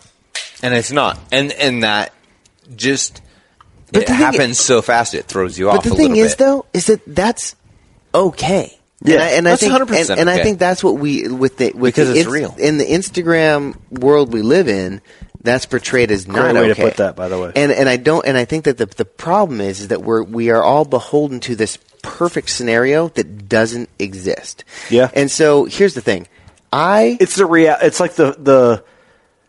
It's like the Kim Kardashian. Everyone thinks she's like the the s- high figure. She messes up every day. oh yeah I don't know if that's a great analogy or not. I got sidetracked. yeah but- well I think it's pretty obvious. That's that what she I messed thought up of. every day. Yeah. okay, bad example. No, no, but so so so I'm gonna, so I'm gonna go back. You and get what I'm finish- trying, what I'm I going do. for. I don't know celebrities, No, man. absolutely. So I'm going to finish this the only scenario. one I knew. is that um, so I so there was a, there was some mechanical things that that went awry and didn't get the first shot off. Then everything moved. I hadn't practiced moving shots in a long time. Yeah. But that's just a hard shot to make at, Yeah. in- at any distance. You ha- you've got to be 100%. you've got to be there. Um, and so, but again, so that fell apart. no big deal. Is what it is. Mm-hmm. Um, and a lot of people are like we, it's either buck fever, excitement, or this. No, I actually was. I actually felt really confident in the whole situation. Other than I just didn't have the right information. It is what, What are it you gonna is. do, you Yeah. know? And and I'm okay with that, right? Just there. It, it's just as when things are fast, Things get a little screwy. it just is what it is. Yep. So so we go back to the, the truck, grab our packs, regroup. We go to where the action happened, just to double check to make sure. As soon as I squeezed the trigger, I knew I didn't hit that buck because like it, it's so funny how fast and slow things go at the same time. Yeah. To where I pulled the trigger and I go, hmm, no, you. You wouldn't. You wouldn't run in that fast. I was like, Yeah. that's a, uh, immediately. That's a clean miss. Imme- Yeah. but we go. We, you know, uh, Yeah like when you know, you know. we go, we double check just to make sure, and it's it's really obviously that there was just like, yep, clean miss. Uh, now let's move up to see where they we saw where they kind of filtered up onto this plateau. Yeah. Um, and y- you know, mule deer they they don't necessarily bolt hundred percent, and so let's go Yeah. let's go check it out. Long, s- I have a tendency, if you've listened to any of the other podcasts that I've been a part of on the Loophole Core Insider, um, boy, I analyze what I do a lot, and I beat myself up quite a bit. And it is what it is. And I'm working on that.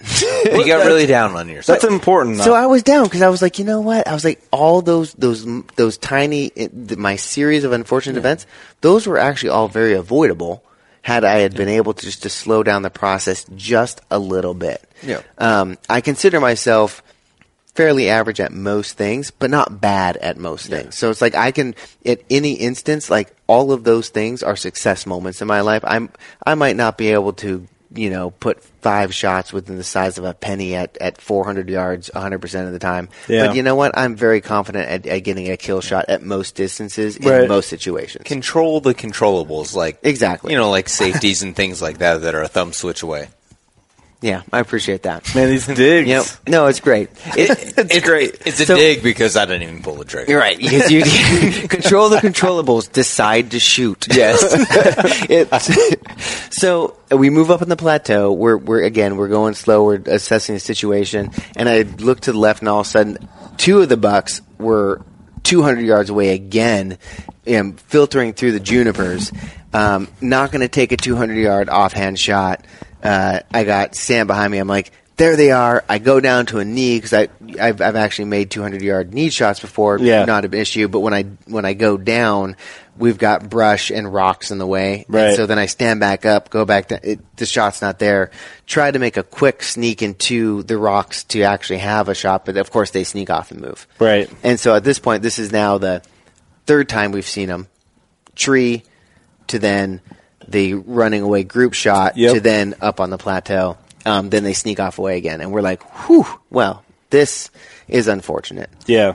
I'm obviously beating myself up. 'cause Yeah, of course. Any competitive person, You're going you to know, do that, yeah. especially in hunting. Who man. wouldn't? Is you what it you is. put the time in, and, And- that happens, and, And I think that's that's the biggest thing. I put the time in, like for Yeah. I mean, put some serious miles in. Yeah. this is the f- the first real opportunity I had, and a real opportunity at a massive, massive, even more heartbreaking. Yeah, which is like, oh, Yeah. it's like that's it's terrible. just that thick layer of icing that right on Yeah. top of that situation. Yeah, but you know, but again, cautiously optimistic. Take a breath. We look at each other like, okay, well, let's not pressure him right away. Let's move over to the edge. Let's think about this. And as we like take fifty yard walk to the edge, I look over and a thousand yards away across the ridge line, I just see another deer in this. You know, uh, it's an open ridge line, but the gap on our side has trees. Um, so, but I see it through this three yard gap, just rack. And I'm like, well, there's a big one over there. Why don't we just go after that one? and Sam looks at- Casually. yeah. And he's like, oh, that is a big one. so we spotted up. And again, in this area, we had seen nothing for three days. And now all of a sudden, three shooter bucks. And then on a fourth on the ridge, we're like, oh, How weird is that? it's crazy. Mule, mule deer are so mysterious to me, I, and maybe Unreal. because I'm from the Midwest, I don't know if you agree. They just seem mysterious. yeah, it's it was interesting. Like, what's the difference in the days? They're just Uh, there now. Just there and not. I don't. It's it, I, I I hadn't experienced anything like this before. yeah.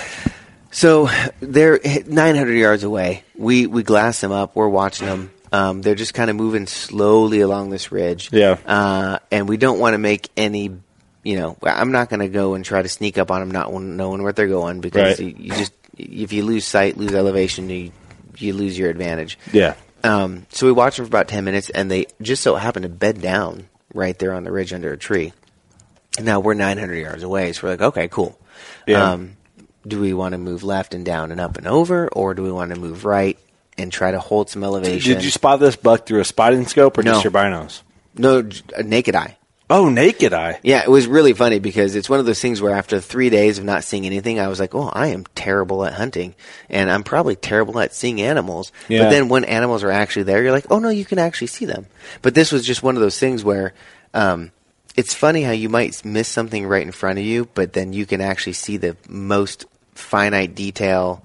How at a, I feel like in this country, you're, um, my reaction is, is to always look far. I don't know. It, it was weird, but it was little bit. it was one You of know? those it was one of those things where no binos or anything thousand yards away. I see movement, and I just, you do the mini focus of your eyes, and, and I see rack, and I'm like, oh. And then I pull up the binos, like that's a big buck, but Yeah. you knew you knew it was before because Yeah, yeah. it caught your eye from a thousand yards away. That's a big buck. That's a big buck. And so then, um, so we decide that we can slink around. We're going to go the right side, uh, see how close we can get, knowing that elevation is going to be an issue, tree line is going to be an issue. More than likely, I'm going to be looking at a 350 to 550 yard shot, depending on what we can it's a jaunt. what we can get. Yeah. Um, and so we move in. We end up settling in at 460 yards. Um, any closer, we lose a lot of advantage. Mm-hmm. And uh, we've got an hour and a half to sunset, and these deer are bedded down. We get a good setup, and Can, can I can I interrupt for Yep. like kind of like a, a gear yeah, product Yeah, yeah, type yeah. thing? What rangefinder are you ranging this at? Because it's um, I, I just I, I guess it's a good point to to kind of plug what rangefinder you're using because I feel like at Mm-hmm. those distances you need an accurate judge. And I'm Yeah. going to step in on that when you're done. so we I was using the RX 1600, um, which is our Mm-hmm. I, have, I love that rangefinder. obviously the Leupold rangefinder. Um, and we, we had actually recently done a lot of tests at work on rangefinders and distances. And the one thing that people don't realize is that most rangefinders, when you're doing a, uh, w- what, what it says in the box, uh, 1600, 2800, 4500, 5000, 3000, whatever that is, a lot of times that is a reflective target distance. So a uh, rangefinder shoot out pulses of lasers, hit a, a target. Those pulses come back. Depending on that s- time, space, speed, blah, blah, blah, engineering talk, you get a distance. and so a reflective target is much easier to get a read back. Um, oh, okay. Yeah. Because it bounces quicker. Because it bounces right? quicker. There- there's It's no easier to bounce. absorption There's no of that absorption. laser. Correct. Um, but we go through great s- pains to make sure that we can reflect on hard targets, dark targets, Yeah. um, and get really accurate readings. So you got a 1600, it's going to hit a soft target like a tree or a deer at 1200 yards and give you a reading. to where impressive. is a lot of other ones, like y- it actually might max out at six or 700 yards. Yeah. So it might say 1600 or 1800 or whatever, but it ain't going to range that unless you're ranging a stop sign. Interesting. I, I will second that because this this week was actually the first week that I got to mess around with the 1600. Yeah.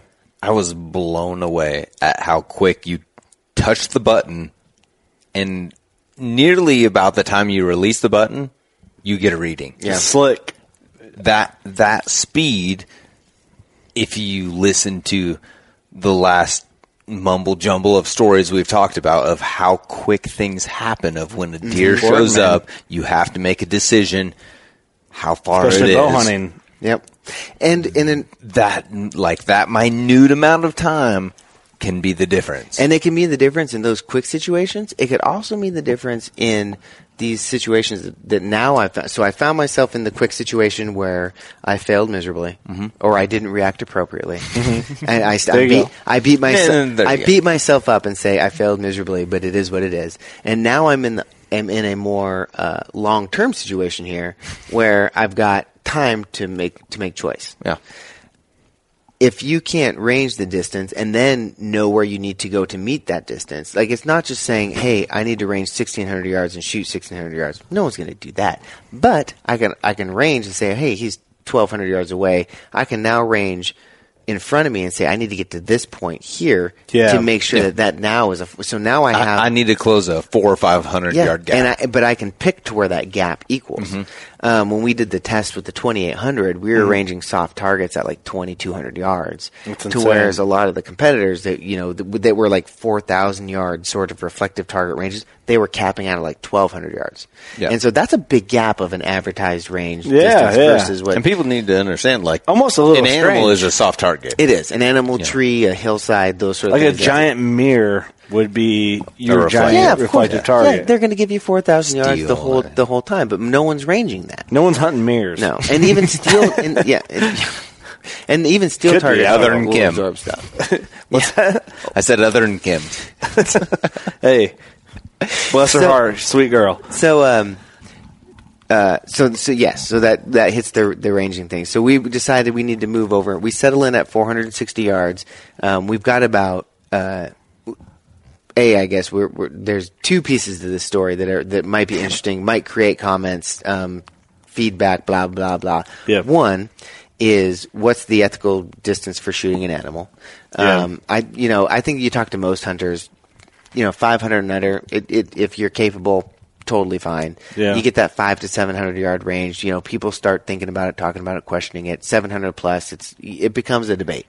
And I think it depends on how much you practice. Um, It ha- well, there's it's multiple things. It's, Yeah. it's how much you That- there's practice. a lot. It's the It's the conditions. same it's the archery wind. debate, just Right. magnified in distance. It- because it's you can practice all you want. but it's like a ratio. yeah, it's a ratio. That's And- the best way to Yeah. roughly explain it. Yeah, and it's interesting. Like animal movement, wind. Um, there, there's just a lot of things that go. And and as hunters, Temperature, yep. And as altitude, as hunters, we try to remove as many of those barriers as possible, right? Because no one wants to wound anything. The worst feeling in the world is, No, to, it's- is to wound agreed. something. As hunters, we're It's- the most it's- protective. yeah, it's terrible. Anyway, uh, the second piece of that debate, um, which I I've listened to several podcasts and um, I, I I I actually find it fairly interesting as a debate is whether or not you you should shoot a bedded deer or elk or whatever. I never heard that because that happens. I mean, it happens rarely in in bow bow, hunting. but rarely, But- yeah. And yeah. and you know, and, and what's funny is that the it's like, well, is it ethical to shoot a bedded deer because it's bedded and it's just not fair? Which I'm like, you found them bedded. That's pretty fair. Mm-hmm. Well, I'm like, this stuff is really hard. And if you found them and it's a decent target, you take advantage of that. And you know what? I would rather die in my sleep too. So let's just. I mean, I love that. it's like- I'm like, how many miles and yeah. The how other many miles have you walked at now, this point? you know? the other piece is um, a a laying down animal is going to compress the, the the organs. The kill uh, zone is is going to shift slightly, and so are you like can you make that judgment and make sure you make a clean kill? And it, Yeah. so I respect that a little bit more, right? That- Right. um, but uh, I you get know- what they're saying. Yep. And I talked with Sam, and we, we said, "Hey, you know what? We we fall in the same line of the ethical dilemma. We decide that a a clear bedded deer, fair game, as long as we feel comfortable." Yeah. So, um, and we made that we had that conversation early on too, so that we were both on Yeah. the same page. Good solid rest and, Yep. and everything. So, like, a, as And- you go into and- this, and it comes- explain that, please. Solid rest, uh, making sure you have three points of contact, making sure that you you feel comfortable in, you feel like you basically you feel like you can remove any of your variables to make a clean and clear shot. Yeah. Um, and then the environmentals, like for instance, the day before or th- that morning, I could have taken a 550 yard shot on the deer that we had seen across the canyon. The wind was howling. Uh, it was there was weird angles. There was no way.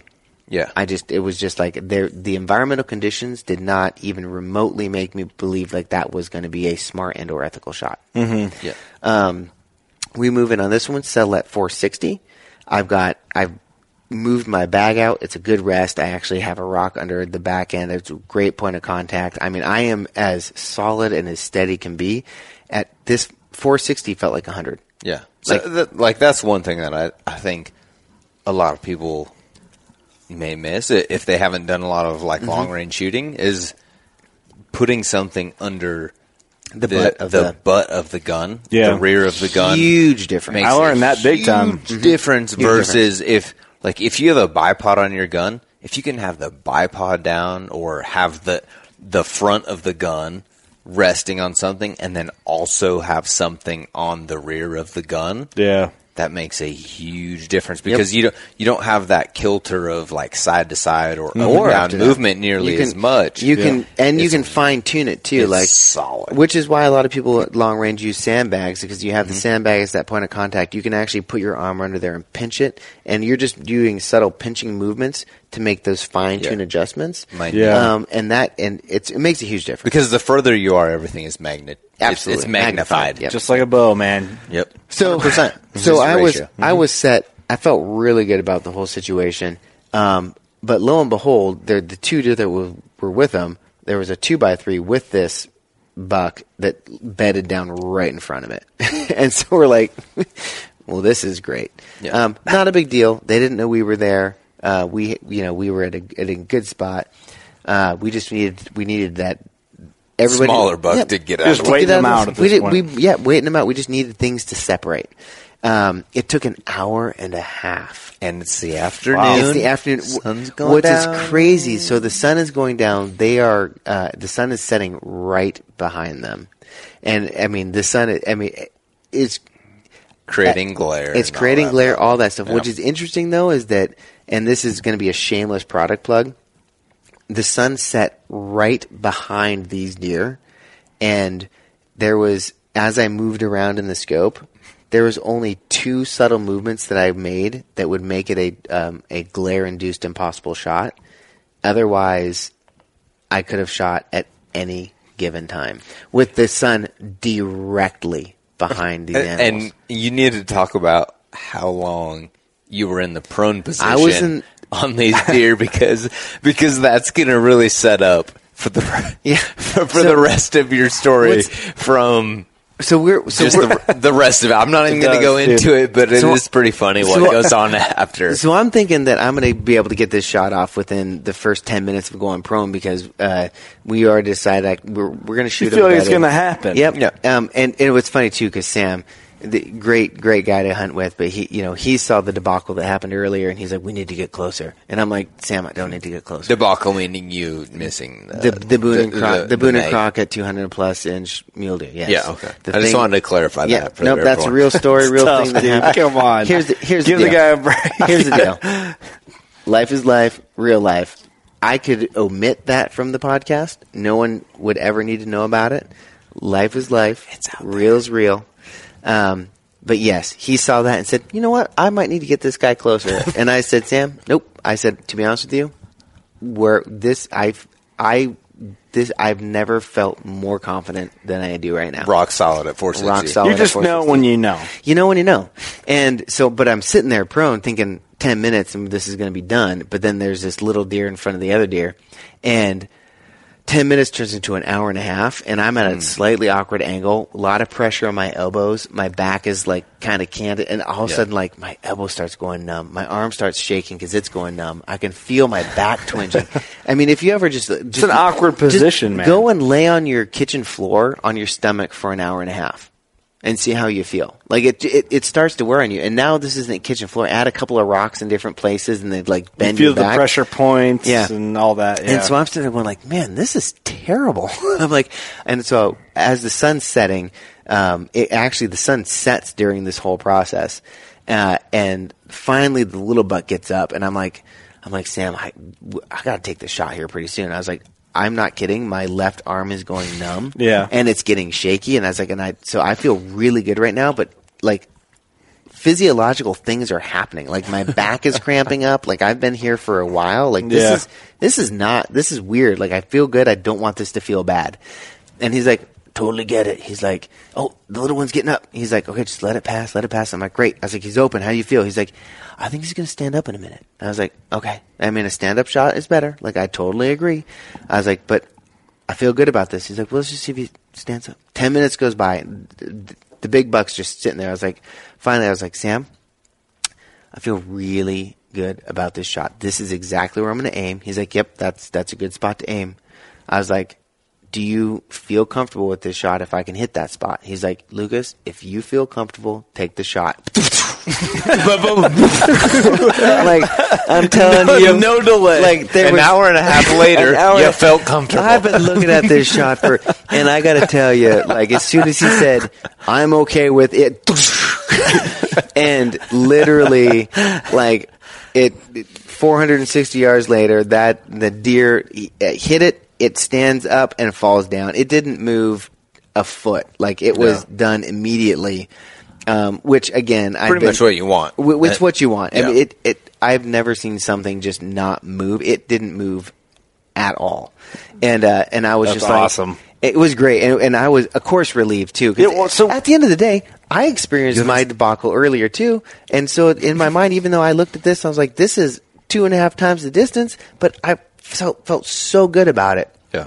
And so when it actually played out perfectly, I was like, "See, that that's how it should work." What did you do after the shot? Like, what was your so, reaction? So then I, so Yes, immediately I was like, please. I was like, I, I actually wanted to give Sam a hug because we we had been through some stuff together. it's hunting and buddies. so It's yeah, been rough. so I get up. I'm like, he wants to shake my hand. I'm like, no, bro, we're hugging. But as I stand up, like literally left calf, right hammy. Just cramp, like, and it cramps so hard that I like go to reach out to hug him and just literally tip over. I'm like, Face plant in the rocks. and you know how when you get a big old cramp in those big muscles, you're like, "Ah," and you're trying to stretch them out to make it go And you away. can't. So I'm like flailing around a little bit on the thing. I was like, okay, okay, oh cramp, oh cramp, okay, oh cramp, cramp, cramp, cramp, cramp, cramp. and then, and then finally, like I, I flex it out, and then I pop up and give him a big hug, and I was like. I told you I wasn't lying about my cramps. I was like, I was, I'd been sitting there for so long that like this was going to go south quick, and so as, and if- and as soon as I changed, like literally my body just goes, and I was tightened up. And it- at this point, the sun had already like It's set. No, it's Like, set. You're talking what, like 15, We had- 20 minutes more of shooting light? Yeah, we had, maybe? yeah, we had may, maybe 15, 20 minutes of shooting light because, and we had sat there for a while. Um, and so Yeah. to see that, like for it all to play out and to your point about like what the hunt should feel like, um, while anybody would love to shoot a booner. yeah. And I mean, that buck was big. The freneticness of that situation, um, it it's not the hunt that I actually wanted. Right. And so to be able to spot something, to be able to stock up on it, to be able to wait for the right moment and to be able to make that shot from a mule deer standpoint. Mm-hmm. Yeah. The hunt that I ended up with, it was per it felt so perfect. made it Right. complete. It made right? it Like, complete, and it was and it was a great buck. Like at the end of the day, I mean, we're gonna probably Yeah. we'll tape this It's thing out. It's, one it's in probably 80-ish. one eighty. It's one eighty ish, That's what I'd maybe say. It's 180, big. 185. That's- yeah. Um, and- but it, it, the biggest thing I've stud. ever shot. It's a, it's a pretty buck. Um, Dude, and- I was so pumped when when you you sent us in the group text, buck down 460 yards. yeah. It was it was cool. and to and, and to uh, to make that shot after the debacle before, and actually, to be fair, to be fair, um, to not see anything for three days. I mean, I'm talking nothing for three days. To then seeing Studs. a, a maybe shooter that escapes you, a booner that you totally screw up, and then a really nice muley that you seal the deal on and in a perfect uh, s- spot and stock scenario. Yeah. like that was a very compressed day. Like. Yeah. over the course of everything, and then of course, and the, and you know, we talked earlier That's what about the hunting whole is. the whole experience. Um, then to go and be able to field dress it, you know, to bo- or we quartered it out and carry it out under the moonlight. That was awesome. Yeah, and some people like So cool. Some people will say, "Oh yeah, you know, once you get it down, that's when the work starts and the fun stops." It's like, no, that's when the f- the, the Fun the- work. The, the fun, it's fun work. Like, Yeah. yeah, the work starts, but That's the why you're fun- there, yeah, though. the fun doesn't stop. Like I, I, I will never, I will never forget that experience. Yeah. like walking up the ridge. Yeah. and like you guys listening don't know, but they call and we head up there to go help out, and Lucas and Sam are up there, and me and Gordy head up, and uh, I, I can. Lucas had left his headlamp on Flashing. the flashing mode, like the SOS Oh. mode Yeah, so you can see us. on a tree so that I could see the light and I could see it from like the main road. And so it's pitch black. We don't even leave the truck until I don't like nine o'clock maybe ish. Nine. I got dropped off at 30, camp, maybe? I by don't the know. way, before I went out there. Yeah. I was shot. Yeah, so Kurt's back at camp. Me and a Gordy little head off. frustrated. My and bad. it- yeah, and it, I mean, it's pitch black. So I, I look at Onyx maps, and I We don't have service down there, so we go up, we get service. We've been driving around forever trying to figure out some road, blah blah blah. Long story short, I'm like, this is where they're at. We're gonna walk up to this ridge, and I remember climbing up this steep grade and getting on the flat and seeing the moonlight. And I just turned my headlamp off. It's gorgeous. And I just looked like just stood there in the moonlight, and, And I it's- could see the entire ridge. and like, it's a in crisp, the moonlight. the crisp air. The stars are on fire. It was And it's- amazing. I mean, and that's the and that's what people don't get to experience, right? Yeah, and- that's Yeah. what your your normal non-hunter, who, whatever that person's experience is, you don't get to be in the middle of it like this existence where it's Yeah. it it's literally you, the stars, God, whatever you want to believe in. It's it's like and that's it. yeah, for me, I was Yeah. like, There's nothing else. this, this is why I do. Yeah. It's such Yes. a refreshing, like clean feeling. Yeah, and Yes. and that's why it bothers me when people are like, well, that's when the work starts. It's like, no, no, no, no. Uh, that's, I mean, This even- is why It- we're I here. mean, it, it's work. Don't get me Yeah. wrong. We were sweating by the time we got back to the truck, But, but, Yeah. when the when the work starts, the fun doesn't stop, and I think that's the that's the 'Cause you mistake wa- that a lot of people when you make. would think about worked this though. three days the before that. more Oh. the more miserable the experience, in a way, type two fun. the the more fun the experience Yeah. because you don't ever tell anybody about the easy stuff. So what's you know what's really You know? funny? What's really 100%. funny is that um, yeah, to, if I had shot in that booner with in that frenetic like 200 yards from the truck sort of scenario, right. the story changes completely. Yeah, it's like, oh, cool, I shot a giant. And But there's you a, don't have and all there's that. a giant on the wall, and you could be like, no one's going to shoot one that big. But then that's it. But this was an experience. There's like, texture it to was your story. So much texture. And What's really funny is that when Brandon and uh, Gordy show up, we had already kind of given up on them, and I had actually had half the deer. in On my them pack. showing up. Yeah, I had half the deer in my pack, and I was actually a mile towards our truck, and then they show up. So then I had to walk a mile back to meet them at the spot, and then we had to walk another And we half, pretty much quarter of a met. mile down back to their.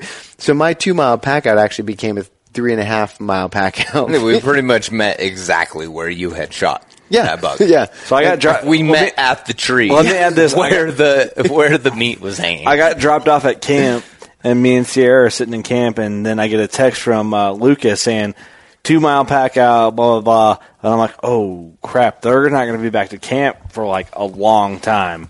And then I immediately felt guilty that I didn't go with. so sorry about that. But Hmm.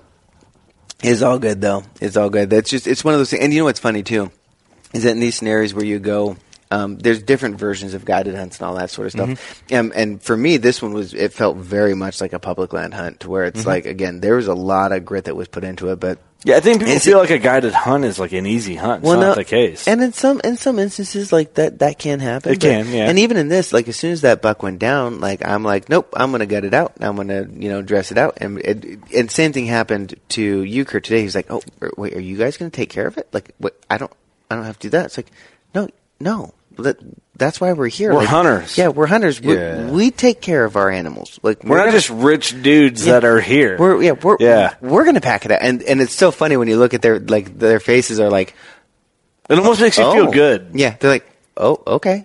So do I just sit here and watch? They're like, yeah, here's my phone. Take some pictures. Like, Yeah, exactly. Yeah, it's kind of cool. Yeah, but it, it's one of those things that was a lot of fun up there. Just like you know, the moon's come popping out, and you know we're getting elbows Yeah. deep, and we're making it happen. And I don't know. sure. It for me again. It's that like it's the entire experience, and now I now I get to bring my meat home, and it, to be uh, like I like having my stuff processed sometimes, but I actually like to do it myself. I like to cut it up. I like to make my own sausages, and again, it completes that process. Is it necessarily like? fun? Like, oh, do I want to go home every day and grind meat and like cut? Well, I don't know if it's necessarily fun, but it's super rewarding. Yeah, And so- it's like a and- uh, it's like a self reward. yeah, and I think what's crazy is that all of us that were on this um, hunt, uh, we're, we're all bringing our meat back to process it ourselves. Mm-hmm. And and I think that that's one of those things where it's like it, that that's kind of cool. Like, We're all consuming it in our own yeah. way. Yeah, it completes the process. Right. Right. I, th- I think like it just it really. I, I don't know. Like Mm-hmm. there's an intimacy to it. As weird as that sounds, like you you know exactly where that animal came Yep. from. Yep. And Who and sometimes touched it? Yep. And even Like- when you send it to a processor, sometimes you're like, "Well, am I getting my deer back? Am I getting my elk back?" And you should be, but you never know. Yeah, and, and most of the time you probably You are, probably but, are, but, but you there's never know. still a disconnect. Yep. There's a s- slight, small disconnect Yep. versus like And I have stuff, pro- and I will say, There I, it is. I do have stuff stuff processed on occasion too. We But had a we if had I a have that processing chance- Yeah, we sponsor all for a did. long time. Yeah. We- and they're great. You know? But if I have the chance, if and if I have the time, I will. I prefer to do it myself. yeah. Yeah. there's people that do a phenomenal job because like that's, That's their that's what I want to profession. do next. I think I'm going to try and look for a like a meat grinder so I Mm-hmm. can do my own burger. Sausage seems like kind of a chore. I don't. I've never done my own sausage. Like uh, it. Well, that's probably a tip for another podcast, but it's great. I love it. I do. My, I do a lot. of Cabela's has a pretty option. Oh. It's pretty. awesome one. yeah, it's actually All right, I'll pretty have, to, simple. Mm-hmm. I'll have to dive in a little bit. So anyway, so that was my experience. I went from absolutely nothing, seeing absolutely nothing, to on a single day seeing the most things in the most intense situations that I've ever seen him in, to having then the perfect hunt, making the perfect shot. Um, And a stud of a and, meal. and it, man. and it was a really good meal deer. A- a- a great buck. Yep, and it's you know it's uh, You're downplaying a little bit. Well, it's, it's a stud. it- you- I'll, I'll brag. I'll humble brag here- for you. Success is a not good buck. measured in inches. It's nice to have a good. It's nice to have biggest a one shot of the year of the year Mm. here, I would say. on the property. pro, I mean, It's a stud. at this biggest point, one in camp. Probably. Like, well, in the not last just You and this week, Sierra but the kind entire of year. like mopped up the whole. I I did okay Please. for myself. I did okay for myself. did Because you got to have Great. faith. Because I know that But it was- but- everybody can shoot a giant mule deer. Lucas Bird does. I like that. That's nice. No, but it was it was Very that nice. like that's the and the cumulative experience Yeah. is. Uh, and I, you know what, and I and I think Sam appreciated that too. It's like I mean, we put in a lot of miles together, and so that was It's cool, man. You be you, you create hunting it was buddies that real fast. Yep.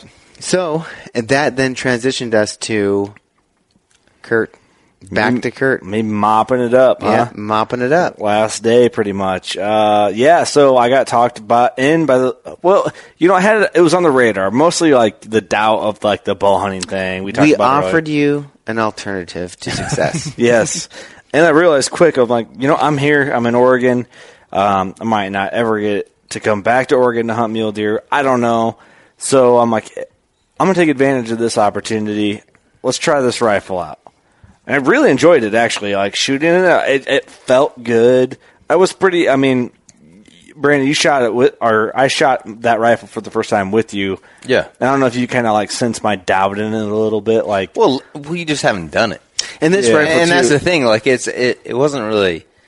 I don't know if I would call it doubt, but like maybe a little bit of uncertain uncertainty. Yeah. uncertainty or just like unknown. Yeah. Right? Because you're going from shooting a bow the last 10 years to Yeah. shooting a rifle. And that, there's, like we talked about earlier in the podcast, there's a lot of similarities. But there's also a lot of differences. Yep. right? Yeah. Like you're not going to take a bow and be like, ah, "I'm going to shoot that buck at 400 yards." well, it- with you got the to think rifle, back though though. too. Like in Illinois, like I've killed deer with muzzle loaders, but like for the shot I made on a doe with a muzzle loader um, is two fifty. Yeah. And that's like I know that's far for a muzzleloader. I know that's far for Yeah. Illinois. Like would never shoot further than that. Haven't killed a deer in ten years with a gun. Mm-hmm. It's just one of those things. Hasn't been on my radar. I deleted it out of my mindset. Essentially, um, still respected it. Not against it by any means, but just my personal radar wasn't there. Yep, it's a different passion. Different and- passion. And to be fair, to be you're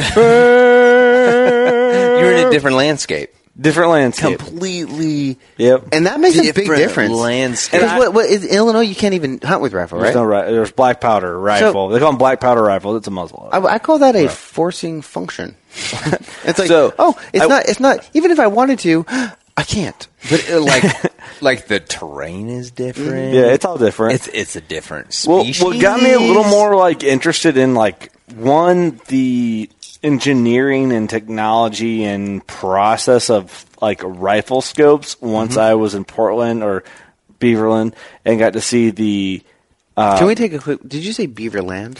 is it Beaverland ton? Beaverton. Beaverton yeah, Beaverland sounds great, but it's Beaverton. that shows that I'm not from the area. So You know, the Portland, Portland, Beaverland sounds like an area though, Beaverland. don't it? It's the Oregon. of the world. Well, hey, w- we're just gonna call it Beaverland. Okay, I like that. Yeah, That's where the cool No. manufacturing. I didn't say process- I'm Beaver not- Land. No, I think we should petition to change the name. Actually, I'm in. I'm in. I'm all in. No bums allowed. Yep. All right. Um, I don't. Portland's got its issues. All right. Let's be honest. So does Chicago. They keep it weird, man. Chicago's worse. I think Uh, that's my that's my city.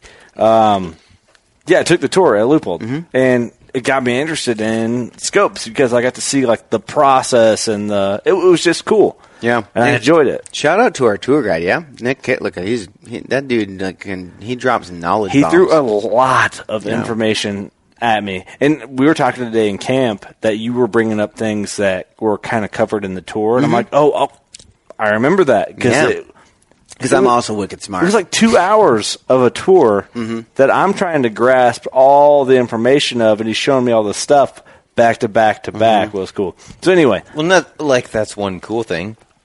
I'm gonna interrupt you, but like no, you're fine. the fact that you get to actually see pretty much the entire manufacturing process. Oh, I saw it all. when you Oh, do it- that, and it's be- from because beginning to they're end. made right there. Yeah. Yeah. that you d- like. You're not USA. just seeing like USA. oh, you're not just seeing like oh hey, here's the offices and here's the marketing department Yeah. and here's our showroom. Manufactured in Like, China, but we sell them here. yeah, like you're actually seeing oh hey, this is where Mm-hmm. every single process, The whole deal. is and it's it's a built. pretty big manufacturing. I got to floor, go too. in rooms Like, you that I get- probably shouldn't have even been there. there were some clean rooms, and you were obviously dirty. Yeah. There- yeah. I'm like, this guy's got hand tattoos. Don't even let me look through this glass. He's gonna put a smock on. No, you better put two on that guy. like a smock for the top. I and a saw smock people for the from a bottom. distance with lab coats. I'm like, I'm not going anywhere near that area. Keep me over here. Yeah. you know what I mean. So I think that's really cool. it was that you, that you actually get to see the whole. it was amazing. Process. It, it put a whole new respect for me. It the people, everyone there was awesome. Um, they're our type of people. Um, and working class bow hunters, they all know what I'm talking about when I say our type of people. It, it's just it's the real grit of who what makes up hunters um, and our culture. And it's, Um, ma- and it's manufacturing too, right? I mean, Yeah. and that's like there's a lot of manufacturing in the Midwest, which Yeah. is interesting. But like Yeah. this is real manufacturing. I mean, we're taking For real. raw aluminum. We're one of the biggest consumers of raw aluminum, Yeah. next to Boeing on the Your West Coast. guys's- and we and and we are building scopes from scratch, and we're not just we, Yeah. we're not just shipping in compo- We're building components. We're building scopes. We're bu- all that Yeah. stuff from scratch. The people who work at Loophole, Loophole are the same people who listen to Working Class Bowhunter Yeah. podcast. The same people that message us say, "Hey, I work in a machine shop. I do Mm-hmm. this, this, and this." It's the same people. It really is. Like I got that vibe. I got the flavor, and I feel like it was like recognized too when I was on like the shop floor essentially and, and seeing all, everyone and kind of talking to people. Yep. It was cool. Um, but anyway, going back to it, like yeah, I I just kind of had a a connected feel. Shot the rifle a little bit, changed it up. Um, I don't remember where we like really did into the story, but You actually were probably Well, so I just so going I, into what you- yeah I your shot the- transition. The, biggest buck ever known to this area group Area. and, and not area 'cause The there's, world. some, there's some big bucks coming off here but um, basically we're just saying that I'm amazing You're cool. and I after I failed miserably I backed it up with success Hmm. and now it was your turn Okay. to do the same Right, so we brought her down to the wire. Um, well, I pretty much had been everywhere. I feel like on this on this on this whole area. Me and Gordy have tore it up. I think we put in. F- Can we, can we talk about Gordy fast for a friends second? fast friends yeah, Talk- we're- can we talk about Gordy for a yeah, we can second? talk about Gordy. Like w- when we just say Gordy, people are like, oh, Gordy, the guide. Dude, Gordy is 74. seven- 74, 75? He's seventy four. 74 year old dude He's a mountain man. wearing a pair of way too baggy of camo Wool like, pants. canvas jean Maybe canvas, yeah. type pants. Um, doesn't get tired. Not what For- you should for a really be 74 -year-old. wearing hiking in the woods mule deer hunt. Not the most efficient The guy Retired. has he's a recurve hunter. Not technical gear is what you're Yeah. trying to say. Non Do you know that technical he's, gear. he's a recurve hunter pretty much? Um, that's why he got st- me. Well, I don't want to say got stuck with me, but, You, you, no, you were going to say it. It's it's real. but you know what I mean. Though they put Gordy with me because I, I was a bo- I'm a bow hunter. You're a bow hunter, and he's a hardcore recurve. Yeah, guy. mm-hmm. and we kind of we related on that. He's he has shot compounds a lot. He's hunting with compounds. dude, And, 74 years old, and just like, Uh-huh. I'm just gonna hike Yeah. up this you mountain. know, I, I talked to him about that a little bit. I don't know if I like told you guys we Mm. were, we were riding around. I'm like, how do you do it, man? Like at 74, like I, I have a hard time getting around these hills and stuff because it's new to me. Like h- at that your age, like I know guys that are 60 that, that have a hard time in Illinois. Like, what do you do? He goes, pr- basically, this is what he said. I never quit doing it. and I guess he just walks all the time in the off season and hunting. He's like, I never quit moving. He goes, even though I'm retired, I'm up and I'm moving and I do things. He goes, I, am never complacent, pretty much. That you know, he doesn't just sit in his rocking chair at home. And I will say that, like, I'm just going to bring up this point. If there are any older listeners out there, just get out there and move. Yeah. do Beca- something. be- because we celebrated a birthday this week for Russ. He turned 71. Yeah. I don't know how old Sam is, but Gordy's 74. Sam's. 205. he's 300 kidding. years No, he- old. he acts like he's 32, But, so- but, like, a, a lot of the Yeah. guys that were out here, They're amazing. All amazing. Yeah. Uh, amazing dudes, and some older guys. Yeah. But Yeah. Just just keep swimming. Just I mean, keep swimming. And I- we're we're in Yeah, our for real, twenties and thirties, and these dudes are like dude. in their sixties and seventies, is Crushing it. Going Driving up down the, the first mountains. mountain here in Oregon, I'm be behind active. Gordy, and I'm like, oh god, I'm tired. But like my body was getting like accul- acclimated, and then I was like, I, I feel like I would get tired, but then I'd recover quickly, get tired, recover quickly. Um, but, But be be active. yeah, it was impressive, man. Get get outside and do something. It was impressive. Um, man, back to, I can't remember To where continue, we're. at. we're we're we're shooting guns. You Okay. transition. Anyway, shot the gun. I You're get an into where I'm amazing like, shot. Everyone's super jealous of my buck. Uh, Yeah, we're just like so jealous. no, we're Um, way past that. You're so worshiping jelly. you. Being We're- jelly is your jam. we're way past that. So I get talked into like, hey, chase him with the rifle. This is where we're at with the bow hunting thing. So I go after it, um, and we just didn't see sh- much really. I was- we didn't see shit. I was gonna say it, so I'm Yeah. gonna just jump in and say it. It- well, the weather set in like prematurely. Mm. Yeah, it like did. we kind of so We Came woke out- up. It came out of Is nowhere. it It day went five? from seventy. I don't like, know even know what two- day it is It went anymore. from seventy-two degrees to like, hey, I'm gonna be fifty-five in the rain. yeah. Well, after and the- it was, after the the boats- rain wasn't supposed to come in until this afternoon, and Yeah. this morning it came in hot, was and, raining. or cold and heavy, and it said, "Oh, just kidding, we- I won't get on you." Yeah. Well, I, I got to add too is like after that bow experience when we were in the mountain pinch, we didn't see. I didn't see a buck really worth worth shooting after that. Like a shootable buck didn't happen. And so I get up this morning. I'm like, all right, today and tomorrow is the last days. Here we go. I'm in Oregon. This is a, a rarity. I fly home here soon, and we got to see what happens. We get up. I got the rifle. Different level for me, like different, different, uh, op- different opportunities are going to come up because it's like if you can see one, you can maybe figure out how to shoot it, which is weird to me. Unless you forget to take your safety off, That's a, that's a fact, and, and honestly, that or- stuff's running through my and head. or decide just to not shoot it. Yeah. Yeah. yeah. And that's running through my head too a little bit. So we go out this morning, rains on us, we hike a lot. I'm tired at this point. I'm it's just for me it's been a long run of like hills and um I should just keep it going. I'll be in great shape when I do this stuff next year. Um, but I'm just kind of feeling the mental exhaustion a little bit and the physical exhaustion. Nothing, rain. We're thinking about what to do. We go into a spot um, near where Brandon shot his buck, but we go in a little. Well, did we go in further, or is it the same area? No, we. I mean, we made a very similar loop, Yeah. So we did this walk in, and but this, I'm was, like, this was after this was after the several mile walk in where I got mine yesterday. yeah. Like, so we went in to find the other bucks that Yep. you won the big boy you missed. just in case they decided to stick around. Yeah, you never know. Yeah, you never They know. were in there, so we went and tried, and we hit up this drainage, and I'm like, it's rainy, so I have my hoodie on to keep myself from getting like chilled to the bone, but I'm hot and sweaty, and then I'm walking up, and I'm like, I'm just feeling.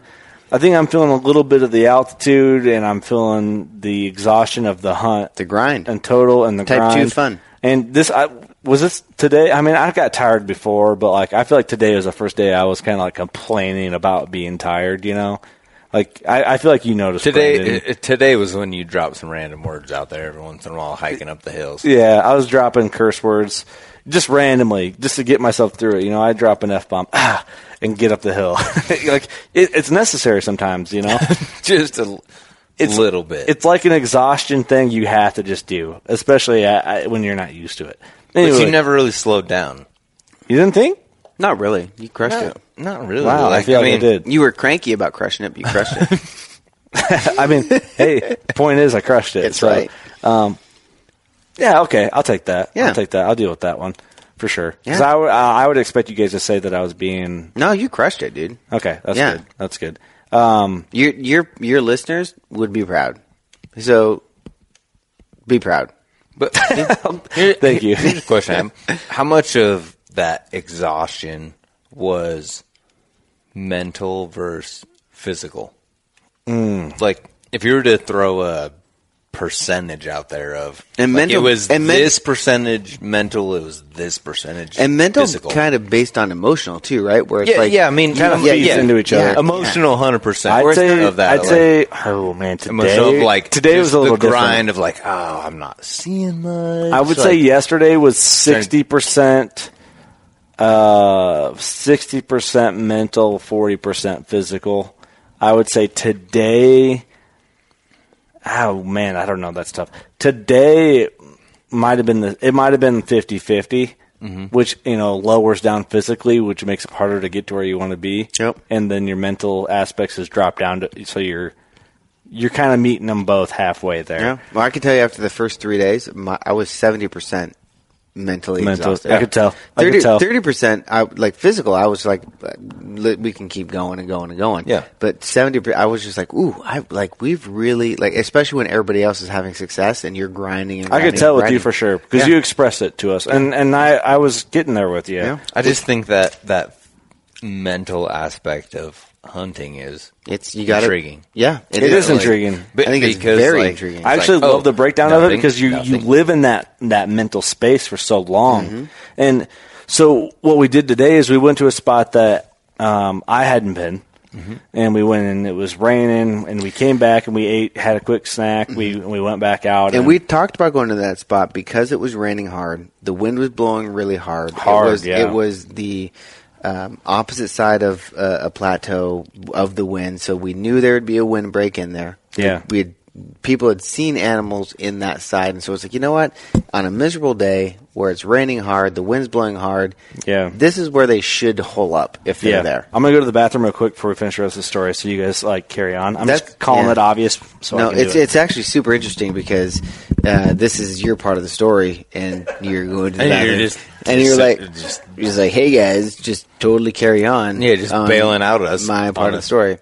Uh, so it's uh, even when we were up on the. Uh, uh, the other the back 40 where I had gotten my about uh, the rain had really set in and even there it's like you know you, you, you have to when the weather changes drastically you think "W- what are the animals going to do Mm-hmm. when when that happens and you kind of look at what are you going to do it's like well you're going to find shelter yeah. and so I mean, so it's like you're Very similar You're in under that a tree. aspect. You're going to be away from the wind and all that stuff. And so that's you know those are the places where we started looking. But that was the interesting spot about that. So, um, you know, while I, I think one while thing- he's while he's going to the bathroom, what I thought was interesting is that again, to just to, I guess the dedication to the process is that even after today.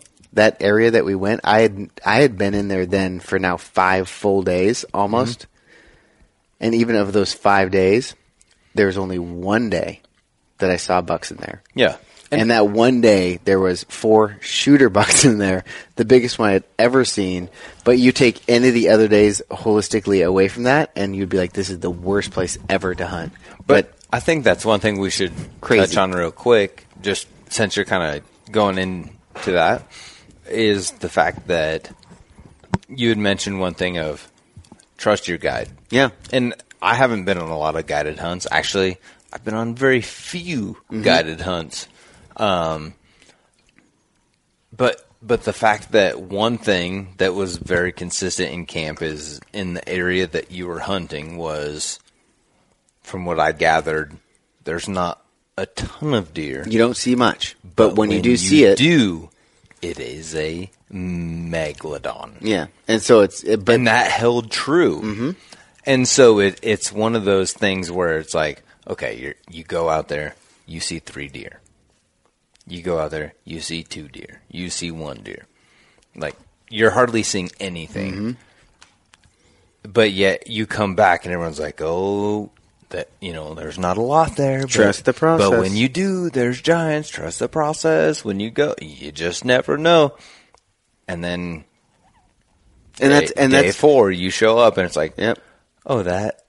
Yeah, I just saw the four or five biggest deer I've ever seen in Yep. my entire life. and that's where you know putting in the work like the the work pays off Mm-hmm. but but and then in getting back to even now back to kurt's story Yeah, I'm where back. it's like Sorry. Mm, where like it in was that nice. it- Had to in that- call it, you know? there's like that's where the work pays off and then it's like okay now back to day five they're gone again and so it's like when are they going to show back up who knows Mm-hmm. Might It- be five days from now. yeah, it could be five days from now because they. I mean, and you know they're there, Yeah. but they're not going to expose themselves. They're smart. They're big. They, Yep. And there's there's so much cover to be had there. They're, and so it's like you, we don't have five more days to wait. Especially after shooting going on in the Yep. area and all that. Yeah. So, Yep. They're anyway, edumacated. we run through this area that we go through, and it's kind of like our midday plan, and we have a, an evening plan. But in the evening, it's supposed to rain like crazy. The weather's not supposed to be nice. We're getting ready to leave. I'm going to fly back. We're going to Portland. I'm going to fly back to Illinois. Um, so, in my mindset, things are tapering out. It's time to make some moves. We go in, and I'm kind of like, it's it's sort of crappy, kind of raining, really windy. We we pack through. I'm kind of in a it's time to think about some things type of situation. You know, I don't know if that's fair. So we go through, we make our way around. We we get up this big hill. I'm tired. We, we make we make it through like this uh, real piney area that's like a steep hill, and the wind is howling and the wind is howling into this piney air. And I'm like, if I was a big buck, I would not be bedded in here because it's cold. I'm gonna be bedded like somewhere out of the wind and another draw. So we end up making our way around, get up to a point where we're sneaking, sneaking, sneaking. We're like, all right, we're gonna glass this like uh, I guess it, well, it would be like a canyon, a draw. It, it was like a kind of like a series It- of it's a series we're of draws essen- that creates a bowl. Yeah, we're essentially sitting on like the- up on on, the- top of a. there's rim. some rim rock there. Yeah, we're essentially sitting up on top of a plateau yeah. and looking down into a on the bunch of, very like, most north drainage- side of this plateau, so we can see this like it's like a half bowl Right. that Yep. runs around, and we can see this whole cutout and rim rock and and uh, Pretty cool, actually. juniper. It was really cool. And it, there's a giant field in the bottom of this. Yep. Or It- like a big flat it in the bottom feels of this. that like you mule can't- deer. Yeah. Yeah. it's like kind of a hidden flat from any other access point other than where we are sitting. yeah, And and you're able to glass there and see kind of like you're talking that big bowl that has all these fingers and these little ridges and Mm. Yeah. it's a it actually happened to play out really well the way the wind was wind was blowing perfect. because it had it, it forces those deer in that bowl. into that situation like Yeah. into that And we position. moved to the far side of that to where we actually could use the wind in our favor, as opposed Yeah. to if we had come Yeah. from the other direction, it would have been terrible. But what what's funny about this country is like going back to a little bit to your story, uh, Lucas, and even a little bit um, to all of our stories. that This country's so big, like you start glassing with your binos, with your spotting scope, whatever, and you don't see anything at first. But when you really run the the comb through it, you're like, oh, there's some does. Like you spotted the does first, I think. There's some does Mm-hmm. Yeah. way down in that that that big the center We, drainage. we were spotting them at 600 yards away, and then Kurt says, "Well, what about that buck that's looking at us at 275?" Yeah, I was like, "There's a buck right here looking at me." Yeah. and you guys are like, "Where?" And I'm like, "Right here next to this dead tree." And there's this buck bedded, staring right at us. I'm like, well, I guess if you don't want to just stare at the does at 600 yards, you can look at something you might want to shoot that's closer. Well, whatever. well, I'm looking. something with antlers at 270 yards. well, I'm looking at the does being optimistic, like, could there be a buck behind them? right. You know, and like waiting, waiting, waiting, and then I'm like looking up and down, like, oh, there's a buck looking at me, you know, and then I'm like, yeah, I don't know, he doesn't look that big. And So, so this was like a 20 minute process. Yep, the process begins. And you Yes. know, keep in mind we're down to the last wire. I'm in Oregon. I don't get to ever hunt here. I'm like, what do you guys think? It's your decision, dude. Yep. And, and he's not a bad buck. No, don't get me wrong. But I think it's awesome. I, in my head, I'm thinking like I wanted maybe a little bigger. I don't know, but then again, the one I had an opportunity with the bow um, a few days prior was was maybe a little smaller than this buck, Yeah. maybe the same size as this buck, and I'm like, well, if I was willing to shoot that buck with my bow, Right. why would I not be willing to shoot this buck right now, Right. close to the last day? Here he is bedded at 275. He's in the open. I can shoot him. Everybody's here. We got the camera. It'd be an awesome experience. We could eh, pack him out, have a good time tonight. The weather's going to get shitty. Eh, But then I'm like, but I don't know. Mm-hmm. So I'm trying to talk myself into And that, and, this. that, and that goes again back to what's your expected experience. yep. Which again, it goes back to it's not necessarily about the kill. It's about how what's that experience feel like around the around that. Like Right. It's just like how when that buck walked in with my bow, I got that adrenaline rush and it felt right. So I drew my bow and I was like, oh, don't have to think about it. There he is. It was ex- so exciting. It was up close. So in this, I'm thinking about all these scenarios. I'm playing through everything. Like, okay, in a day, do I want to be on a plane fr- in Oregon going, flying home f- from my amazing Oregon mule deer hunt that I might not get to go back on again, and you didn't take advantage of opportunities that were given to you. What are you thinking? You're going back to Illinois saying, with nothing. with nothing.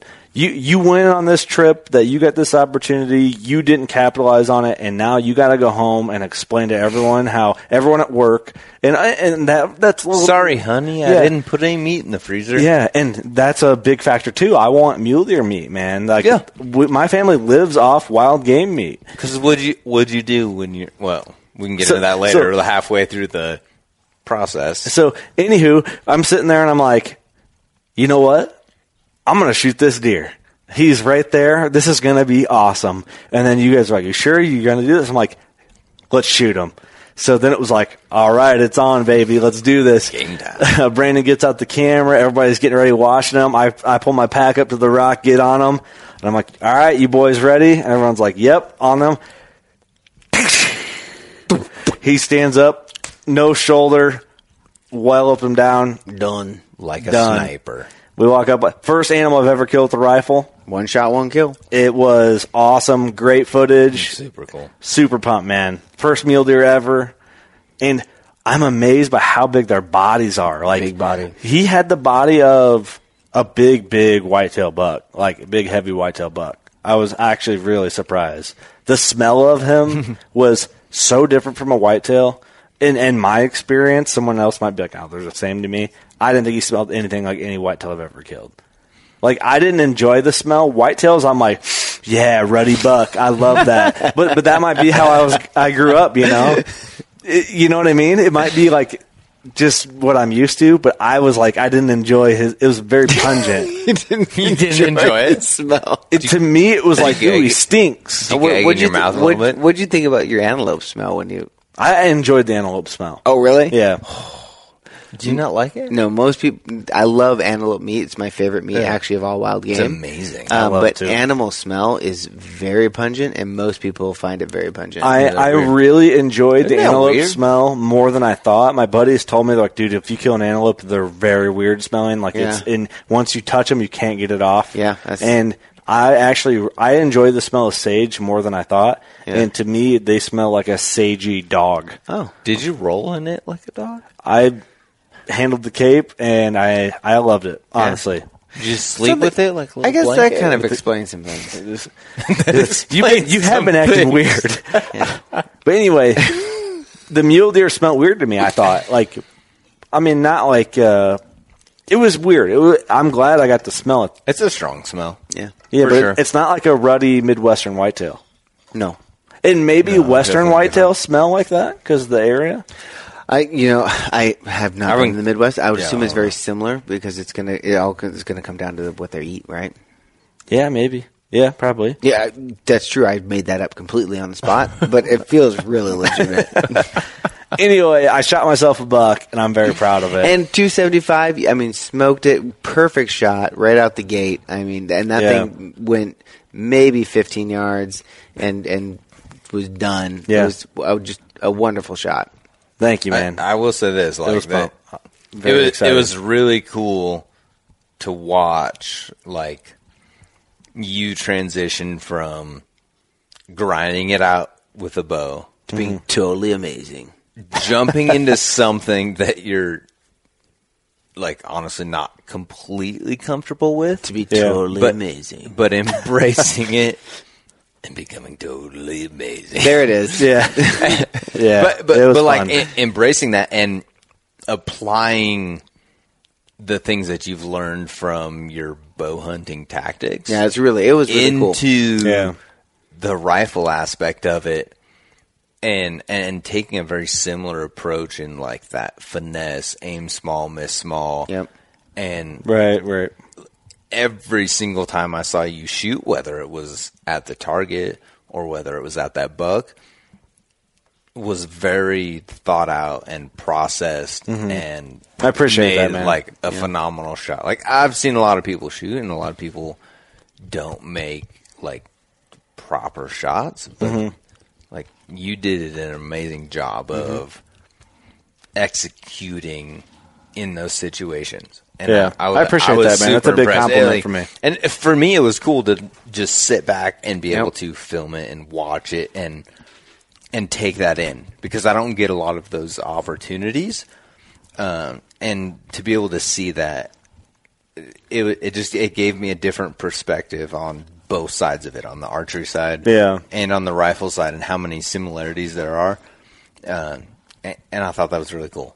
I appreciate that, man. That's a big, big compliment. Yeah, for it me. was awesome. And you got to do the gutless method on uh, Yeah. Yeah. Right. Yeah, getting that that bad boy out. We quartered them out, and you guys had uh, Lucas had his uh, game bags. Thank you for that, and knives, and uh, Probably Yeah, no- not normal for like most Midwest people probably never even No. see that gutless method. no, because most places we can uh, we just gut them, and then we can get a side by side, a four wheeler, or a truck down to them. I mean, it might suck the drag, but like you normally like.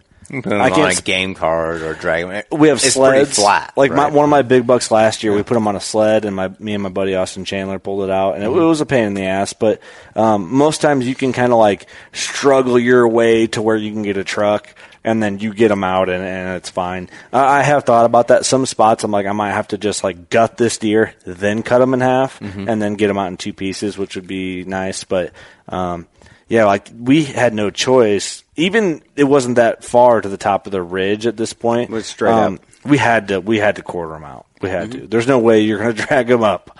The- It just would have been impossible. and it Yeah. completes the process. It's a fun process. it was cool. and it's like you don't you don't lose any meat. Is that to me? It's actually a cleaner process. Yeah, you don't mess with guts or urine or like anything weird. You know? Yeah, like uh, the the finished product of the harvested meat is actually cleaner. I agree. I mean, Mm-hmm. It- and- it was and cool, you man. Mm-hmm. Get it all. You get the neck meat, tenderloins, back straps, Yep, all of it. But he was a good three by three, and uh, I'm calling him a three by three. Yep. Dang he's right. uh not the biggest muley in camp, but man, I'm I'm damn proud of him. Well, you should be. uh, especially being from the Midwest. He's real pretty. You notice that his tips are, are white. Mm-hmm. I was really pumped about that. So he's gonna make an awesome skull mount. Got some cool plans. I'm gonna do like the state of Oregon, like wood plaque with the, like adjustable skull mount on him, and get the old loophole logo engraved on the plaque and some you know something like real cool looking that sets them aside from my experience that Yep. embodies the hunt. And I might do like a, a group photo from camp like in a frame next to the skull or something real cool to just remember it. And cool thing is like I've never eaten mule deer and now I got mule deer meat for the family. Heck yeah. And my wife's already really excited about it. yeah, so. it's cool. Yeah, because when I mean, she was you pretty much called her and was like, "All right, what are we gonna do with this thing?" Yeah. Now she And she's like, ah, "Okay, we need, we're gonna make steaks and Yeah. we're gonna make this and this." if I don't Start include my planning it wife out. into the like Process, because so so- for me it's different because I can't drive. You guys live within driving distance from here, so my stuff's getting milled back. So I'm gonna have it processed here in Oregon and then shipped back home, um, which is really cool for me because I would honestly stress out if I had to fly with it. Um, I'm just a worry wart though, but yeah, I have to call my wife and be like, "Hey, what do we want to do?" You know what I mean? Because she Yeah. eats Yeah. it. You know, she eats it. Uh, she's probably. I wouldn't say she's. I would- actually, I would probably would say she's more excited about eating it than I am. I think that she gets enjoyment. She's earthy, as Yeah. Lucas would say. You know, she likes the the organic meat and like the like, the health of it and like the the thought of where it comes from. So, but anyway, man, it was awesome. Great trip. Everybody tagged out. It's good times. Yeah, I think we've kind of peeled the meat from that bone. Yeah, dude, we did a long, long podcast. we on might this. have to break this up uh, into a couple. That's right. We got her done. Do we have any parting thoughts? Um, I just want to say I'm thankful for you guys and your guys' effort on coming along Awesome. my hunting all the way down to the end. Um, it shows that, like, you know, even though we're from different areas of the country, Yep. we've never met before this hunting camp. It shows that like-minded people get along really well with one common interest, sure. and it just makes me feel good about about like the hunting community and kind of like what the future holds because kind of like what we're doing now in 20 years it's it's us still in this game and that are going to influence the next round of people in this in this industry. Brandon, I- I agree 100%. And I think tomorrow should be predator control and continue on. And think that this should not be the last trip of the three amigos. I think we need to meet in Montana at one point. Montana, huh? We are the three amigos. You- We are the three amigos. Is that official? And amigos we always will be. That is from the movie, If by the you way. don't know, Lucas is the master of singing. It's, All right. He's the camp karaoke. Well- and, and and actually, Sierra, you would be part of this crew if you didn't bail out early. We we love you and appreciate you. What you but gonna do, no? At the end of the day, if you ain't here, you Where you can't at? be part of the crew. We are the four amigos. Minus we one. are the four amigos, except for one who left us today. Sounds so good. So smooth. it is smooth. Well, I always close the show on working class with "Go shoot your bow," but I think that that doesn't really apply for this podcast because it was kind of a mixed batch of it all. Go adventure. Yeah, go adventure. Get out there, create your moment. Enjoy the Yeah, experience. make it count, man. There it is. Thanks, guys.